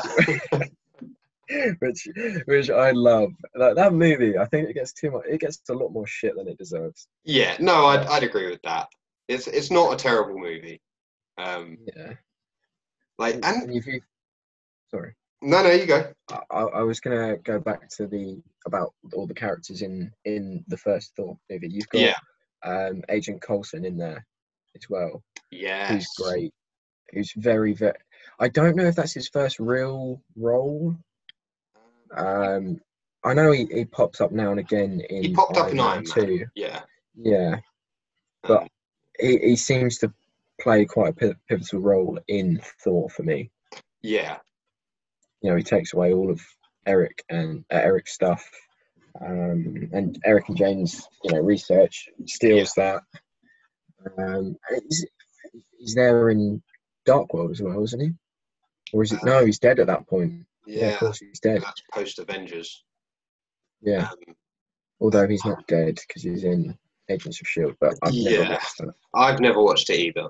I'm I- glad. I I'm glad that Greg Clark got to carry on playing that character. It's a shame it wasn't in the main universe. Yeah, I, I watched that first scene on YouTube where he's he's like he wants to die. They're bringing him back in. Um, I don't know if you've seen that, like the clip. No. He's playing. Yeah, um, I think they're doing like some operation on him, or they're bringing him back from the dead, and he's like screaming, just like, "Just let me go" or something. It's a bit. It's quite dark, really. I, Okay. And I'm saying that where I haven't watched. I haven't watched um, Agents of Shield, so if that is incredibly wrong, then I apologise. I've seen that. I've seen that somewhere. Um, yeah. yeah. I I really like like you're saying with the you know the character arc. It's, it's great. He's he starts off as this even even when they look at um, Thor and Loki as children, and Odin comes out with that uh, great line. Um, you know, a wise king never goes into a war with you know Never goes looking for war. war. Yeah, he must always be ready for it. Yes, yeah. Um, and be- between then as Thor as a child, and then when he gets ba- banished from um, Asgard, there's no real change in his character. He's still Yeah. he's still an arrogant child who wants to go and you know. Yeah. I mean, the great thing battles. about. Uh, so, I mean, f- uh, for Thor, across those movies, he has a really significant carrier arc, uh, character arc, and he gets funnier as time goes on. And I think. I like to think that's because he's. Um, like he's spending so much time around humans that he's picking up their traits. I would like to think I I, I agree with that, but I always I also think that um, because all of his family members have kind of died, he's he's just become really cynical and you know sarcastic. you know, his his mum's dead, his dad's now dead, his brother's just been Yeah. killed, Jane's left him. Yeah. Like, I He's in a pretty bad place, actually. yeah, I think it's both of those. Uh, Yeah. Oh, and now Asgard's completely gone. Heimdall's dead. Um, I, I would like to think it's it's the fact that he spent a lot of time with humans. He gets the humor as well Yeah. as, um, you know, he may be making up um, Yeah. for being, you know, sad and depressed about his family dying. Well, it's cool because you have like that scene in the diner in the first Thor movie where he drinks the coffee and then smashes it on the ground and demands another.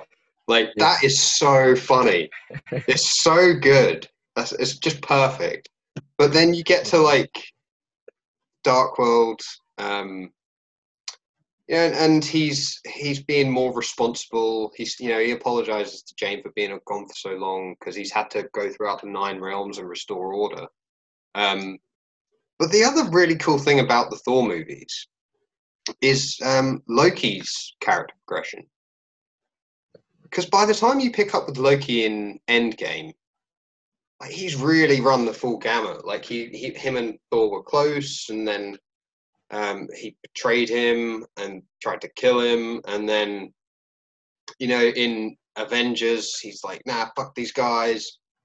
Um, even all the way through to Thor Ragnarok, where like he's finally beginning to kind of change as a character and, and become more responsible and appreciate like how much his brother has done for him.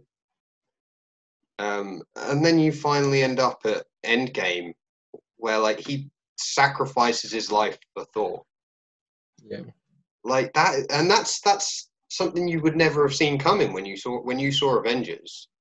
When you when you watched uh well yeah avengers or um when he's imprisoned on asgard in i think dark world you would have never have seen loki give up his life for his you know his brother. Yeah, they, they hate each other. Although, although you've still got this great brotherly you know Yeah. sarcastic you know jokes. Yeah I like how. Thor is always like the older brother, where he's he's like, no, I like I know my brother does some messed up shit, like, but he's still my brother. Your brother killed forty-two people. He's adopted. I was, I was going to say that. Yeah, yeah. that's a great scene. I think the best story when um, Thor's referenced in Loki is in Ragnarok, where he's like, "This one time when we were three, he turned into a snake, and he knows that I love snakes." So I picked up the snake and I went to cuddle it, and then he turned in into Loki, and he was like, "Ah!" and he stabbed me. It's like that's a weird story. It's like we were only five. I like when they um when they play Get Help. Yeah, they're having they're having this chat in the elevator, and then it, humiliating. it's, yeah, and then it just cuts to Thor carrying him. It's like my brother, Yeah. just help. and then yeah, they beat each other up, and then then Loki double crosses him. Yeah, and then Thor No, double crosses him. Yeah, It's like we keep doing this dance, you and I, but the truth is, Loki, you're never going to change. I'm really excited for the um the Loki. Uh, yeah, season. I really hope one- Chris Hemsworth is, is in it, at least a little bit. Yes. But Uh, the problem is one that's- thing I really. It's it's the other universe, isn't it? Well, that's But you- Avengers Loki. It's not the Loki that you know come all this Yeah. way and and you know decided, oh, actually, like my brother cares about me, and I've just been a dick the whole time. Like this is Yeah. Avengers Loki, who's like Tesseract. And the thing is, it's not the main timeline. It's not the Steve Rogers going back timeline. It's a separate time. It's a third Yeah. timeline. I kind of hope that they ha- they they forget that it's Avengers Loki, and you know he's still got this quite amusing relationship with his brother. It wouldn't make sense, but it'd make for a better movie, in my opinion. Yeah, I. That's the thing. I think Rag- Ragnarok is a lot of people's favorite Marvel movie for a lot of reasons, but uh, chief among them, I think, is like you have. It's interesting because throughout the movie, you have Thor in this place where he's he's finally getting like, you know what? Like, I can't trust my brother. He's a fucking nightmare. It's his fault. My dad is dead. He's released my sister. Like, it's his fault. My fucking hammer got destroyed. Like, like fuck him. Like, he's never gonna change. It's time I just get over it. And it's interesting that when he expresses that to Loki, Loki looks quite hurt because he's kind of like, but you always like, you know, you you always fall for my pranks, and you always like, You always forgive me. yeah. And I, I, I like I like that idea in Ragnarok where Thor's finally like, you know what, you're not going to change. And you see that look on Loki's face. Like, he looks genuinely upset that his brother's lost faith in him. Yeah. Just one of many amazing parts of that movie. That movie's great. Taika Waititi's great, and uh, Ah, Korg. I love Korg. yeah, it's not it's not just Korg. It's it's just the um like the the di- how well he's directed it. Yeah, well, everything. Every everyone loves Korg, but you know that goes without saying. Uh, My friend Mick, he's a bugman with knives for hands.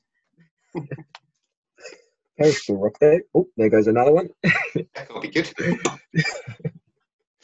Love it. Yeah. So good. Yeah. Although, I mean, going back onto the character arc of Thor, Yeah. um, and you kind of see him get into a slump after everyone's dead and turns into a fat guy. Like, I, do, I don't, I'm not a massive fan of that, but No, um, by the by the end of it, he's still a fat dude, but he's you know he's I think he's out of that slump now. He's Yeah. Well, I read an interview with Taika Waititi who was saying that, like, obviously he didn't come up with that idea for Endgame. Um, and he said, like, people have seen that, so we probably won't do it. Um, I think Endgame. I mean, we've already talked about the issues that we have with it, but I think my biggest problem with it is it really neuters Thor. yeah um, because you you end Ragnarok and he's you know he's king of Asgard. You know he's accepted his role. He's control. He's regained control of his powers. He's got to a place where he's like, yeah, my hammer's gone, and that really sucks and it hurts. But like, the hammer wasn't everything I am. no. Um, and he's in a good place and he's getting on with people and, and he's king and all the rest of it. And then Endgame comes along. It's like, no, Well, even in Infinity War, you know, he's the same. You know, all of his people are now dead, and you know, there's no Asgard. But he, he's got this aim in mind where he has to go to, he has to get a new weapon from yeah, Tree. Um, it, you know, I can't remember where it's called, but Nidavellir. yeah. Um, I'm not even going to try try and pronounce it. I'm, Um, I'm big on my Norse mythology, so I uh, Yeah. I know all about those realms. yeah, see, he's, uh, you know, he's still Thor in those movies. He's got a great, got a great moment with, uh, you know, Quill and the Guardians of the Galaxy. Yeah, It, it just, it just works, and then they bring it into Endgame, and it's just shit. You've made him fat and depressed, and he's Yeah. not Thor. He's not. He's he's not a human. He is, you know, he's an Yeah. Asgardian. He's meant to be strong and powerful and got this incredibly like strong mind and, and he's just kind of I guess because he's been living with humans all this time, he's kind of stooped to our level. He, you know, yeah, I know what you mean. struggles with these things. But he's still the king of Asgard. Yeah, Um, I was really hoping that now. Um, okay, so Odin had the Odin Force. That's what made made Odin so powerful. Um, and his weapon was the spear. Um, so I was kind of hoping that once um, once once Mjolnir was destroyed, that Thor would just use his father's spear, and he would have access to the Odin Force because he's now king and the rightful heir to Asgard. Um, I don't like um, I, I don't like Stormbreaker. it's too big. It doesn't work. Way too big. It looks ridiculous. Although you, I can't imagine Thor wielding an axe like this big. But even just that's what I mean though. I feel like it would have been better if he had the spear yeah, it, it fits because he better. uses it when he Although- fights Hela in Ragnarok. I thought it was buried with Odin. Oh no, Odin's not buried. What happens to the spear? I guess it just Uh, blows on. Yeah, I'm guessing it was left on Asgard. I imagine it's in the vault or something. Well, well, no, because he fights Hela, um, and she kind of knocks it out of his hand, and then she's got him pinned down over the balcony, and then the lightning blasts, and you get that Mhm. awesome um, Led Zeppelin "Immigrant" song playing, and yeah. Ragnarok is a delight from start to finish, and I'll probably watch it when we're done here. yeah. I just really want to see it again now. Well, um, Jeff Goldblum as well was great, isn't it? Ah, he's great at everything, but You only pointed this out to me the other day was how Ragnarok tech doesn't really make sense yeah, with with you know Loki and Thor both get their power and he- well no I imagine it's just Hela and Thor get their power from Asgard and yeah, once Asgard is destroyed they're then just mere mortals but they're Yeah. not it um unless yeah I know what you're saying about the uh the Odin Force or is that what it's called yeah. Well, Uh, the other unless weird, Thor has got that, and they just. But I imagine that comes from Asgard as well. well, this is the weird thing. Like their power in the comics and in uh, mythology, their powers don't come from Asgard. Um, they have their power because they are gods. Yeah. I didn't like this idea that like Thor gets another weapon and all of a sudden he's all powerful again. Like I thought we'd already established at the end of Ragnarok that he has the power. It's not the weapon, it's the man, or the god in this case. I think. Uh, well, Od- where Odin has that great line when you're not you're not Thor, Oh, god of hammers. Are you. Thor, god of hammers? it's just it's more of a tool he uses to project that Yeah. power and you know aim that get that power down. Yeah, focus the power. Yeah, that's the word. But I think he could do that with any weapon. Give him, you know, Yeah. just a random old sword or something he's picked. Give him Odin's king spear. Yeah. Like, as far as I think, like we know that you can shoot energy out of it because Odin does that in the first Thor movie when he rescues them from Jotunheim. Yeah. Uh, he turns up, aims the spear, and is like, Turns up on this like amazing horse. yeah, that horse is called uh, Sleipnir, and it has six legs. Wow, I didn't notice the six legs. Yeah, I look. I was watching. Um, as I say, I really like my mythology. Um, Sleipnir is actually, I believe, the son of Loki. Loki has a couple of sons. Fenris the wolf is one of Loki's sons, as is Hela. In the proper Okay. Norse mythology, um, but Sleipnir is Odin's horse and it has six legs. And then when I was watching Thor, it he arrives on you know when they're stood at the edge of the cliff and they're about to get fucked by all the giants. Yeah. And then Odin comes in and the horse rears. When it rears, I, I looked and I was like, it's got six legs. That's brilliant. Just really minor attention to detail, but Yeah. like yet another reason. knows Norse mythology, uh, mythology, Yeah. be a great moment for you. See, I didn't know that. I'm not big on. I like, um, I like the gods. I think I'm more of a Greek god fan, but you know, Yeah. I like Uh, Greek gods as well. I, I like mythology in general. Um, I well, I think I'd like Norse gods just because of the Thor MCU movies, which I know is based on the Norse Norse gods. And I, I, you know, going back and reading all these gods would be great. Uh, know, it would be worthwhile. I, I'd enjoy it, but I Yeah. just haven't. Um, more There's of a Greek god fan. there's a book by Neil Gaiman. Neil Gaiman's one of my favorite writers. Um, he wrote a book where he basically collected all of the Norse sagas and the myths and wrote them out as proper stories. Um, I, I'm pretty sure it's just Neil Gaiman North, Norse mythology, um, but it's got all of the stories listed in there. Highly recommend it to anyone out there.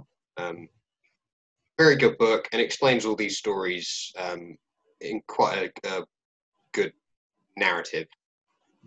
Um, but yeah, like I can't fault Thor. I like all of those movies. Ragnarok is my favorite. Like it's probably everyone else's favorite, but Yeah, it's Yeah.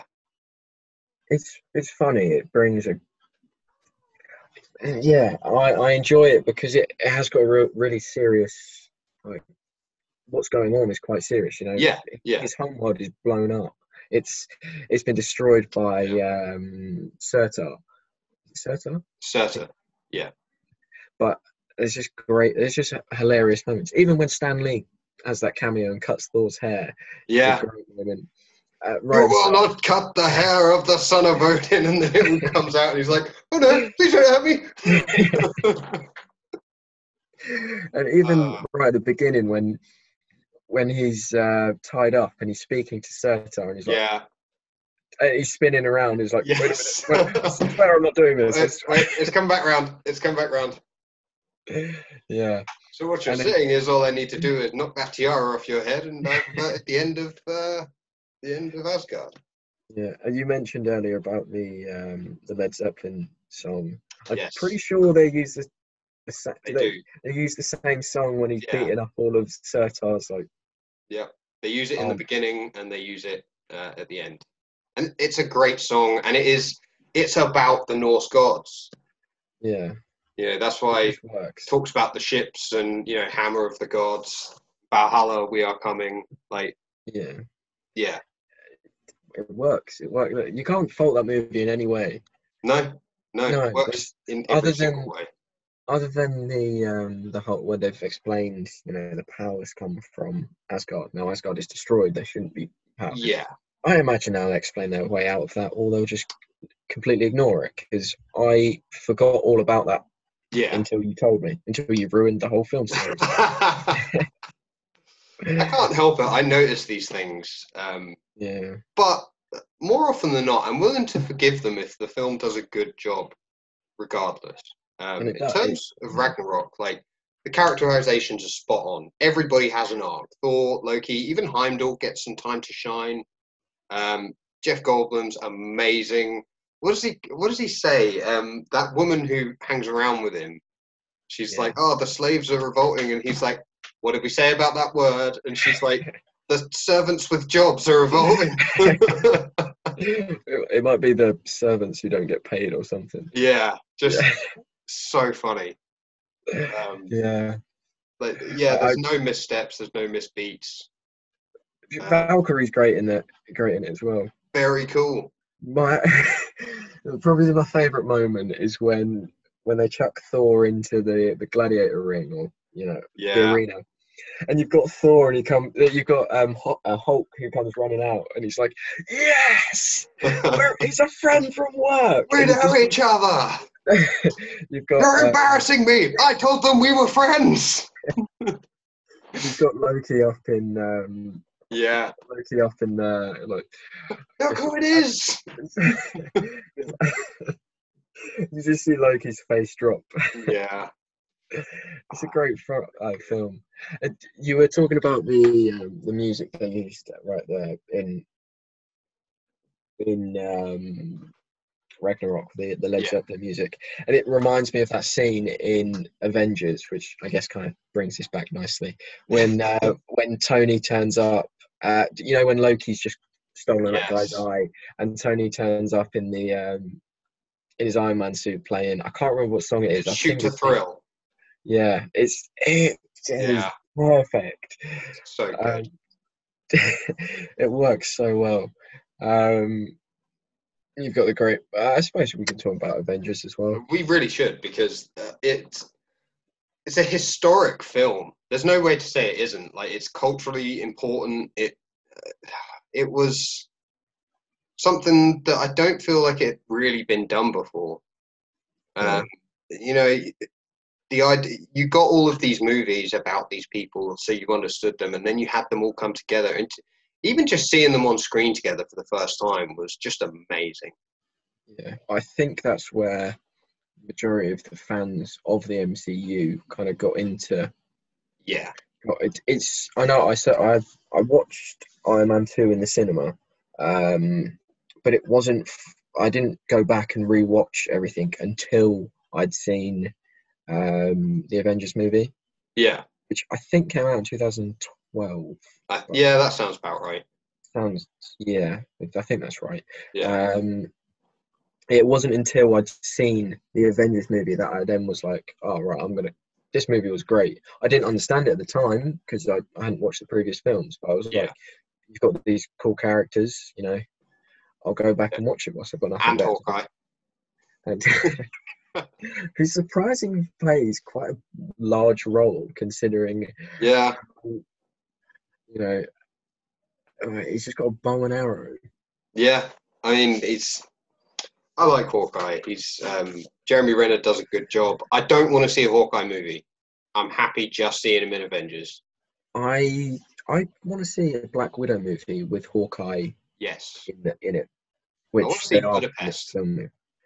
Yeah they mentioned that a few times and i really want to know what's happened but now they've said that I, I really don't want it just to be a letdown I think it'd be cool to see like.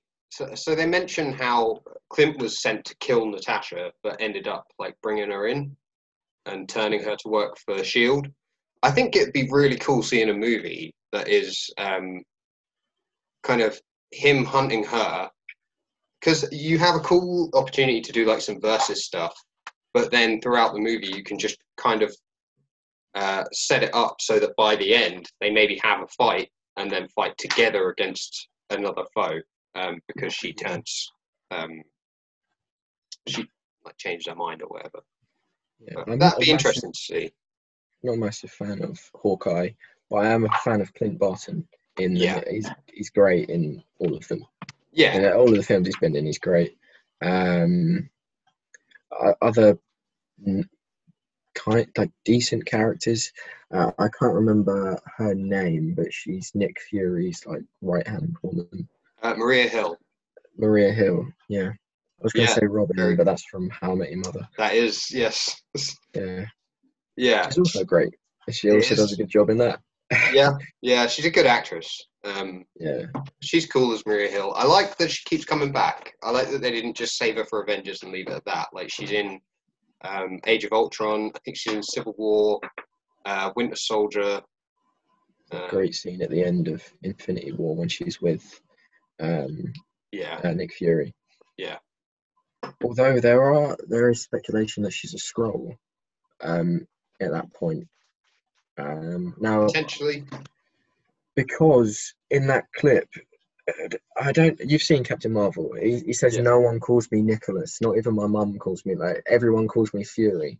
Yeah, Um, and in that in that um, Endgame, not Endgame, Infinity War clip, she says Nick about four times, four or five times as they're about to crash. yeah, It's, it, it, yeah.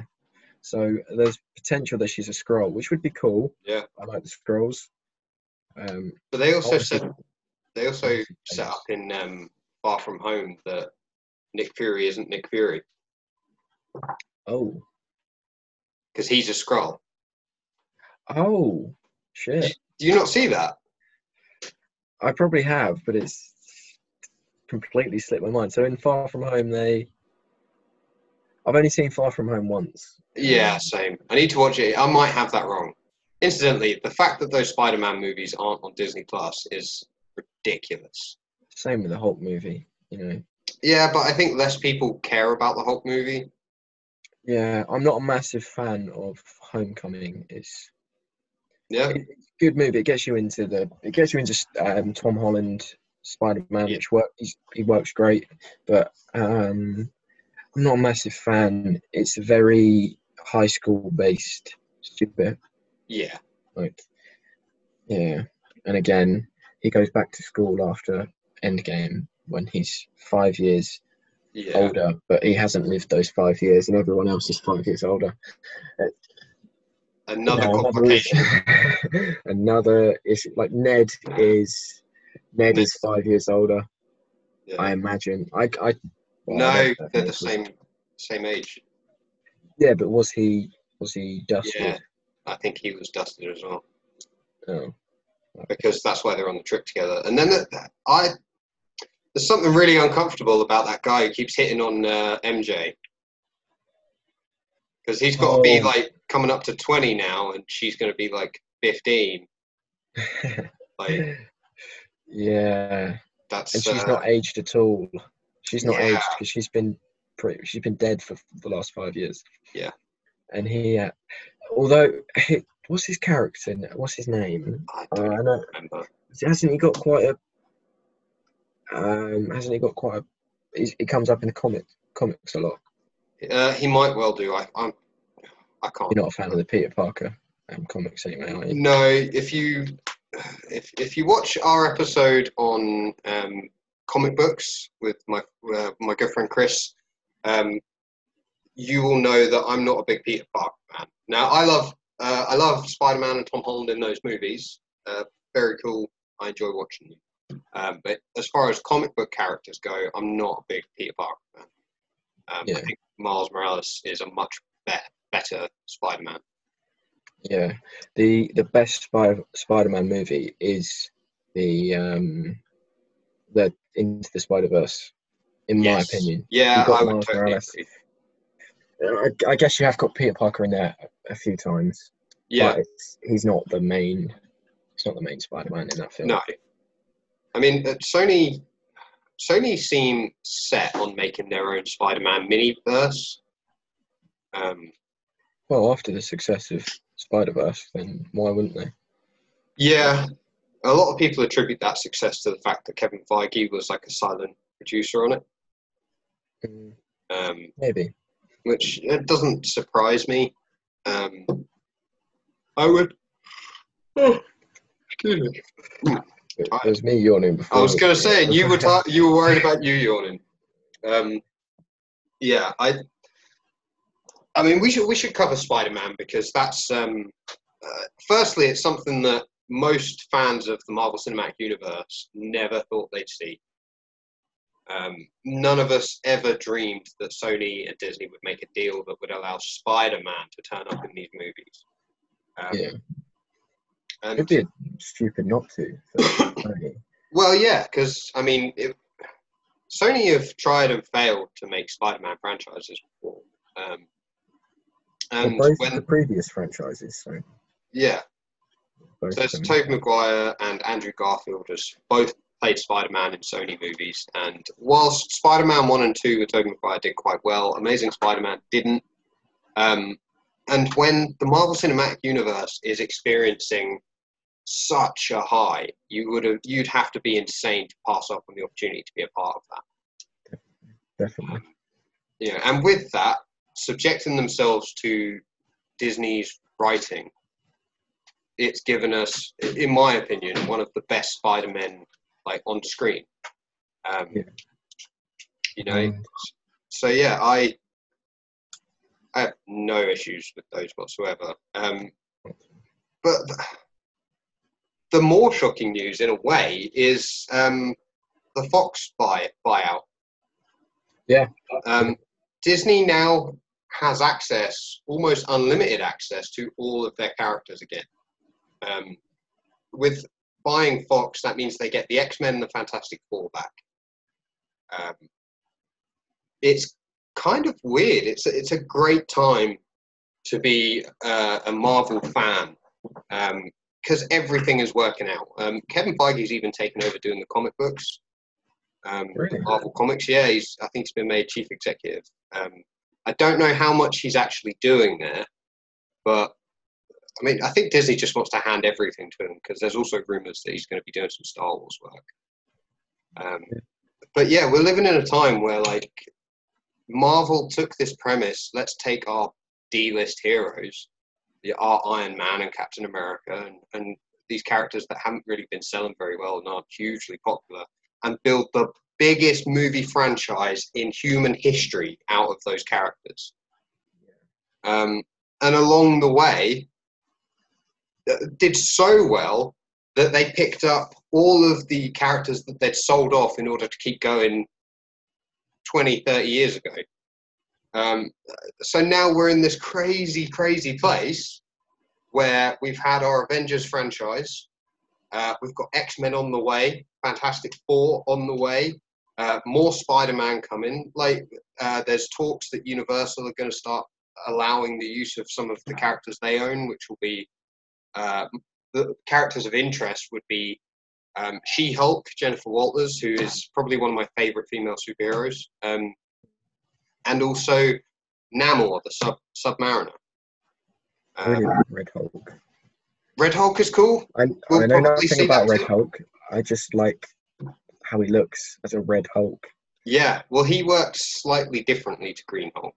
Um, we've we've spoken about it before. How um, he got around the enchantment on Thor's hammer. Um, oh yeah, yeah. Just fantastic. And I, I would struggle to believe that Marvel would struggle to do anything cool with that character. I'm sure they would. Um, well, they, Universal and Marvel kind of fucked up the Abomination for me. Yeah, I mean it's I the Abomination, it, so it wasn't the right casting. The film didn't do very well. No, no. Um, I quite like that fight though. It's okay. It's it's not the worst fight in you know MCU history, but it's not great. Yeah. It's it's not a film for me. I, have only watched that film once. I didn't really enjoy it, but yeah. it's it sets up Bruce Banner and Hulk in the MCU. So you know it's an origin film. It's yeah. It, do, it does what it's supposed to do. Yeah, yeah. No, really. You can't really ask much more than that no, I, I can't fault. I can't say it doesn't work or you know it doesn't make sense. Yeah. It's a guy who has survived gamma radiation and now turns green and massive when he gets angry. Yeah. yeah. Although it's not just when it gets, he gets angry; it's when his heart rate gets up, isn't it? Because he he well, nearly gets gets it on with um, with uh, Liv Tyler, doesn't he? He does. I'm not now. I'm not sure how much of that they're carrying into the MCU. Yeah um, because he has that relationship with Black Widow, and uh, we all love we all love Mark Ruffalo and Bruce Banner and the Hulk. Uh, we don't want them to be forced into celibacy forever, so I hope that he can still get some. well, they've well, he's now Professor Hulk, isn't he? Yeah, I mean, so, you, that's not gonna work. Yeah, he's a pretty big dude. If he couldn't before, he definitely can't now. Yeah, for sure. For, for sure. well, um, it, it, it's like, well, I'm going to take it away from that aspect. Um, Professor Hulk, um, I know he's a combination of the two. Yeah. But if he gets really angry, will he go full Hulk at some point? I don't know. I don't know what they're planning on doing with that cat. I feel like Professor Hulk is kind of, in a way, it's kind of the last idea hmm. because, like, how are you going to reconcile? Like, if, if you're going to say, oh, you know, I just stopped treating him like a curse, yeah. um, it's going to be very difficult for you to turn around and separate Bruce Banner and the Hulk again because then you have to have them at odds again. Uh, it's kind of I, I feel like Professor Hulk is the last idea, So unless they're going to do something real crazy, like separate them entirely so that the Hulk exists and Banner exists, and that's going to be the, the the driving force, I don't really know where they're going to go with it. That makes Banner kind of redundant. Yeah, he's a great scientist, but all of Yeah. his ability comes from the Hulk. And now that they're together, his abilities are weaker. Yeah. Well, Yeah, there's he's not he's not he's not as smart and he's not as strong anymore. He's Yeah. just he's just got more control, which there is a really cool animated film called Hulk versus, and it's two short films. Uh, it's Hulk versus Wolverine and Hulk versus Thor. And in Hulk versus Thor, Loki captures Banner and uses magic to separate the two, and then he kills Bruce and sends like takes the control of the Hulk's mind to use him to kill Thor. Um, okay. the problem becomes that without Bruce Banner's restraint, the Hulk becomes an unstoppable killing machine. Um, and so Thor journeys to hell and has to take get the soul of Banner and put them back together because it turns out that Hulk is not bad, but he's prevented from being bad because Bruce is kind of in the back trying to Yeah. like not take control of him, but just try and steer it. It's a bit like a conscience, isn't it? At that Exactly, exactly. Yeah. That's that's a really good analogy. Um, you know, he's still he's still part Bruce. He's still human. He's still got he's still got Yeah. empathy for these people. yeah, Um, but I like I like that Natasha can calm him down when he's the Hulk. Yeah. You know, uh, I'm, and know what then it's immediately used in Ragnarok. which um, you know, hey big guy, the sun's getting low, and then Thor's just like, the sun's getting low, the sun's getting low. The sun... Why are you saying that? Just shut up a minute. Uh, we keep bringing it back to Ragnarok. It's just so funny. Like when he finally stops being the Hulk and he's Bruce Banner and he's got to wear Tony Stark's clothes and he's just like they're all so tight. yeah. I know they um. Did they cut the scene out where they're eating those weird noodle things? Yes, Uh, I it might- recall that. It- or it might it might be the um well anyway they're sit they're sat on the ship in what's the what's the planet called uh, uh car. Sakaar yeah they're sat on the ship and they're eating these weird like thick noodle things and they look horrible and it, I think they turn out to be like living or something they're like worms or something vile yeah they, I, I think they cut that out from the um from the film or it might be Yeah. in the um Post credit. scenes. Yeah. Although, although one of the uh, in the second Thor film when they released Loki, Yeah. another um they, they they do that bit in the film where Loki dresses he's he turns himself into Captain America. Yeah, He's, he's talking away. They've got that, but as Loki as um Tom Hiddleston dressed in the Captain America suit, saying the same shit. Like Okay. same line. Is that's that was in um well you've got Disney Plus. If you go Yeah. onto the Thor movies, you can see like the extras okay. and there's there's um you know I'll give you a few bits to watch. There's there's great moments like you know they, they explain how these films were made or um they show you extras and that was one of them. It was it, quite check those out. I do like making offs. Yeah, yeah, Oh. it's I'll definitely check that they're quite funny. I've seen I've seen a few of them. Um, I watched all of Yeah. the Thor ones because uh, they, they were. yeah, uh, I don't think we really finished um, Avengers, did we? Well, I mean, I don't know what more there is to say. Um, Yeah, we've both gushed over how much we love that movie and how great it is, and, and how like it's it's kind of the first film of its kind in a lot of ways. Um, you know, it, something that ambitious ambitious had never really been done before, um, and to see it happen and be such a success and get people not just reading comics but interested in these movies and in these characters. Um, definitely.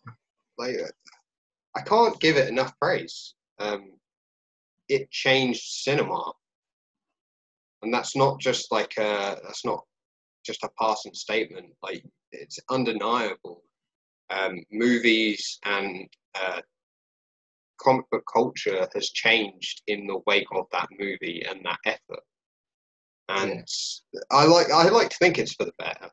Uh, a lot of studios would probably disagree because um, a lot of filmmakers have come out against the Marvel universe.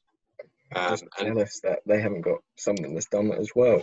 Well, that's that's the thing. Like, you can't you can't claim that these movies aren't important and don't count, or even that they're not movies. Um, yeah, like they are movies, and they don't make that much money without great effort. Um, mm.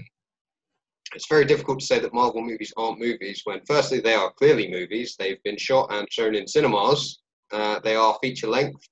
They feature stories. They're a fucking movie. Get over it. Um, like you can't. The problem is, a lot of people want to judge the movies that are made now based on their performance compared to those movies, and it doesn't work that way.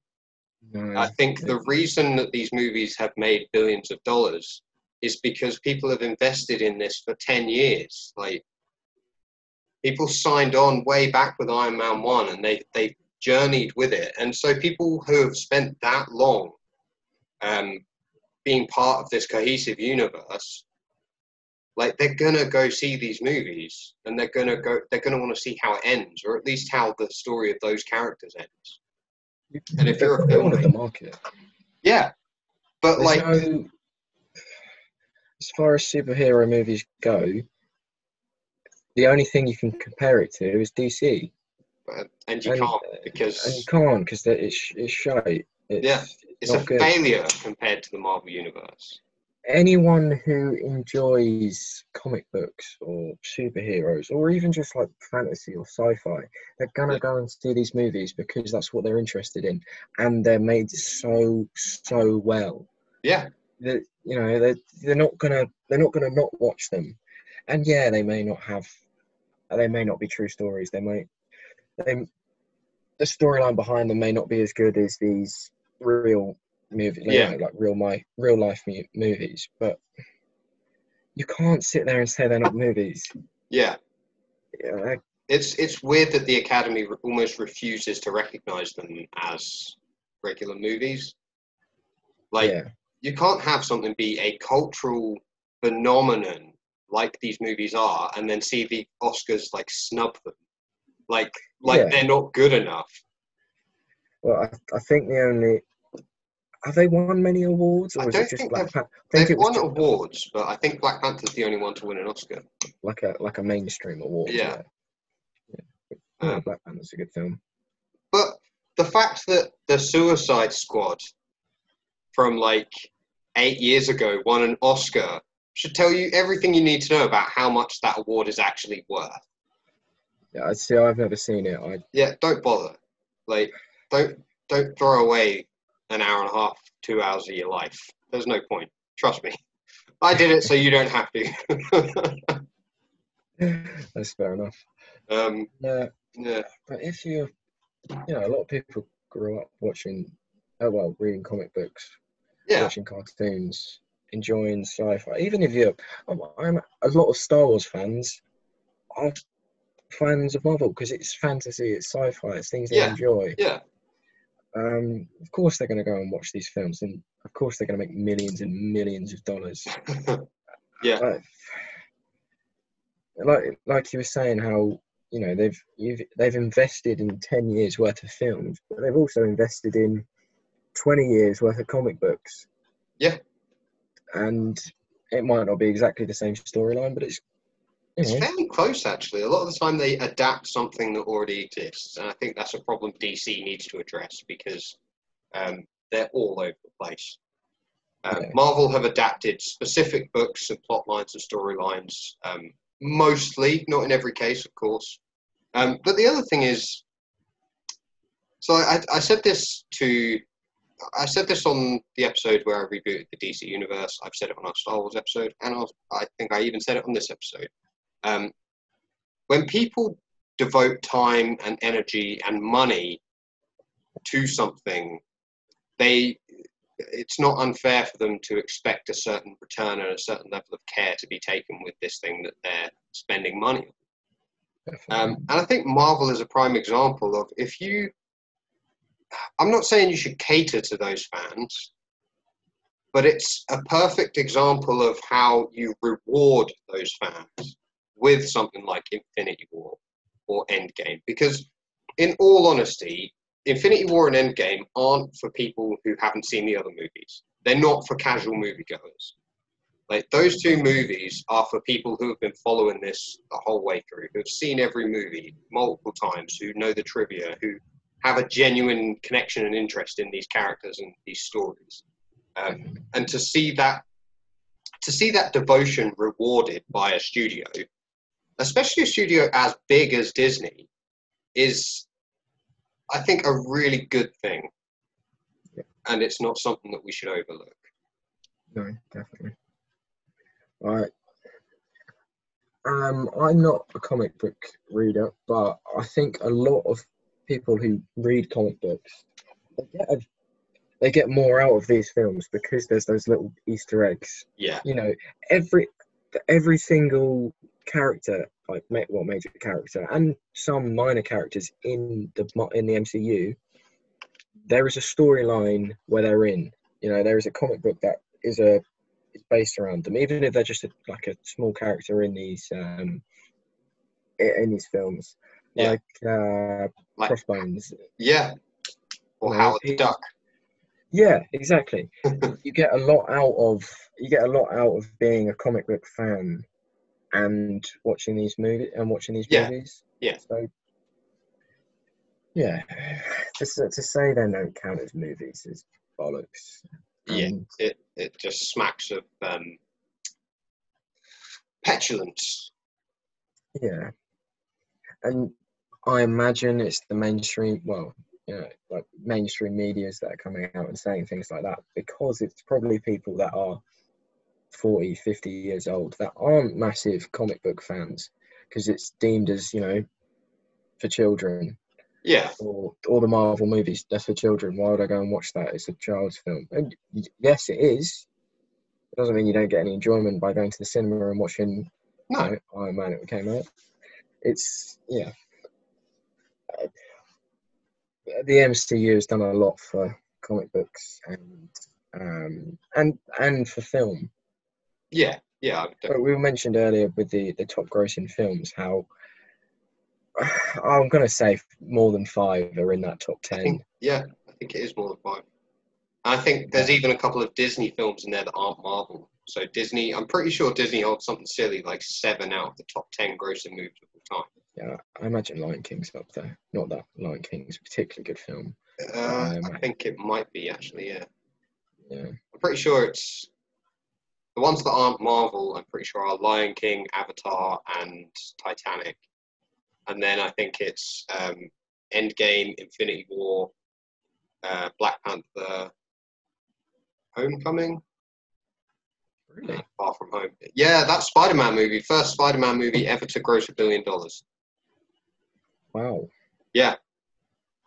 Mm. So you know, maybe take the fucking hint, Sony. you know, like if if Marvel is willing to throw you scraps from the table, take those scraps because they're still better than anything you're gonna do. Yeah.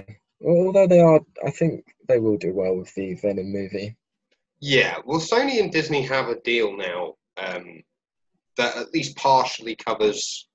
Um, so obviously, Disney bought Fox. Fox contains some sports news affiliates. Um, whilst the Fox company retained a lot of those rights, um, I think Disney does have a couple. So I believe Disney gave Sony a piece of ESPN. Um. I believe. I'm not 100%. I haven't read the contracts or anything. Um, you know, it's just it's, it's what I've read in my my own um, research into the deal that, that they have. But I see no reason to believe that that deal's ever not going to be relevant, um, or at least updated and, and honoured. So I, I'm fairly sure they've come out and said it's the same, um, the same universe. Um, Yeah, And- we'll and see. where, I can't remember where Venom was set, but it wasn't set in New York or San anything like that. Francisco. Yeah, it's on the other. It's on the other side of America. I don't know how the So, so he might run into sure it's on the other side. yeah, he might run into Ant Man Perhaps because. Ant Man is based in San Francisco. Yeah. I mean, incidentally, Um, Ant Man. I think we should just cover briefly.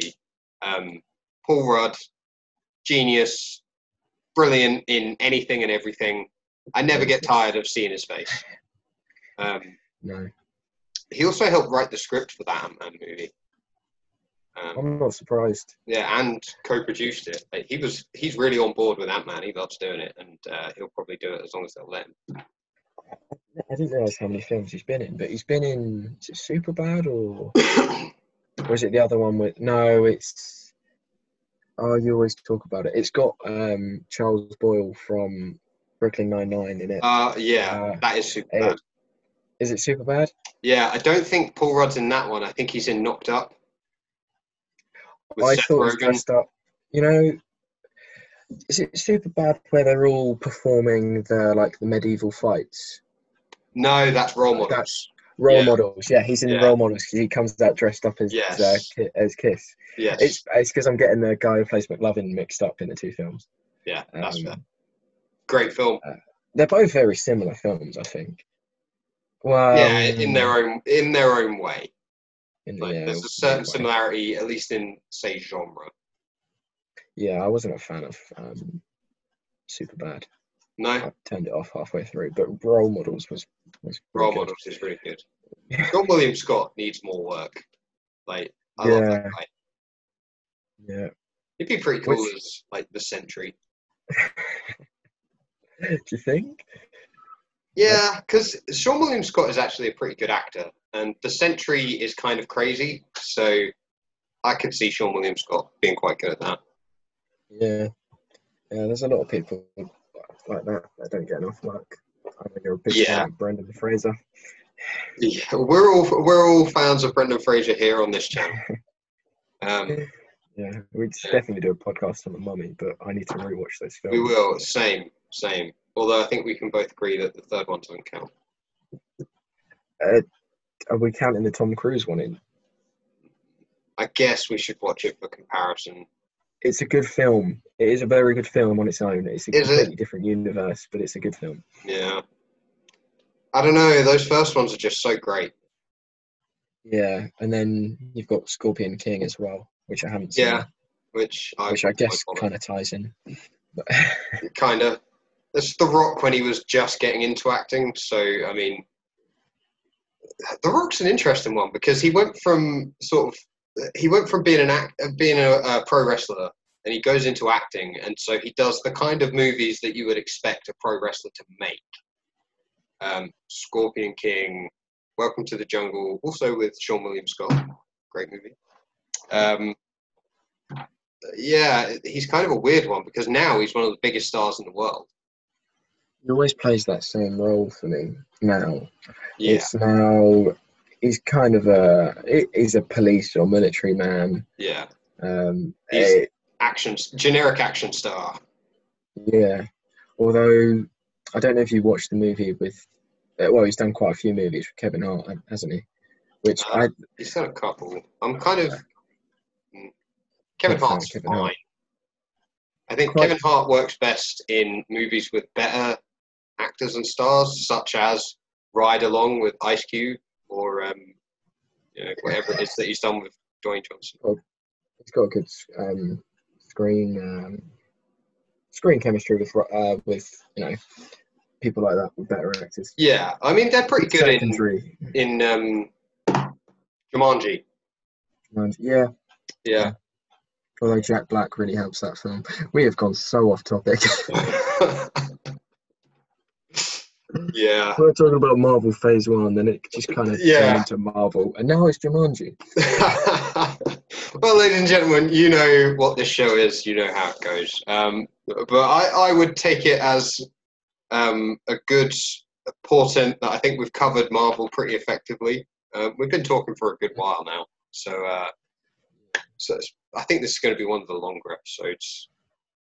Yeah, uh, it says three hours in the top corner. Yeah, I mean we were chatting for a bit before we dropped the curtain, so to speak. Yeah. So um, yeah, I think it was at least two and a half. 45. So yeah, know, uh, I th- we should probably call it a day there. I'm, But, I'm happy. To, I yeah. think we covered everything.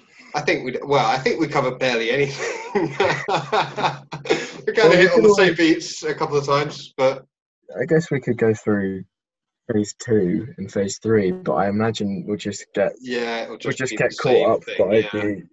the. we tried.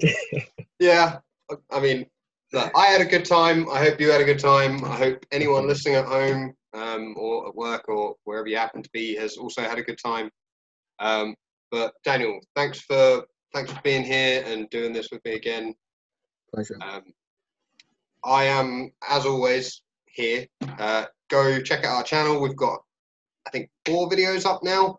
Um, I'm, I'm pumping them out as fast as I can, ladies and gents. Uh, I don't know that anyone actually cares, but I hope they do. um, so yeah, this should be up.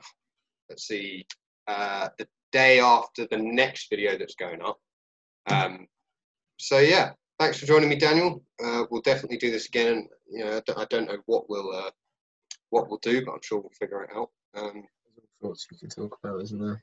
there is, there is. Can't shut us up once we get going. As uh, anyone watching has probably figured out by now. But Or anyone who actually knows us. yeah, yeah.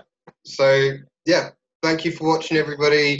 Um, give us a like and subscribe; it really helps us out a lot. Um, check out our other videos and keep your eyes peeled for any new up and coming videos.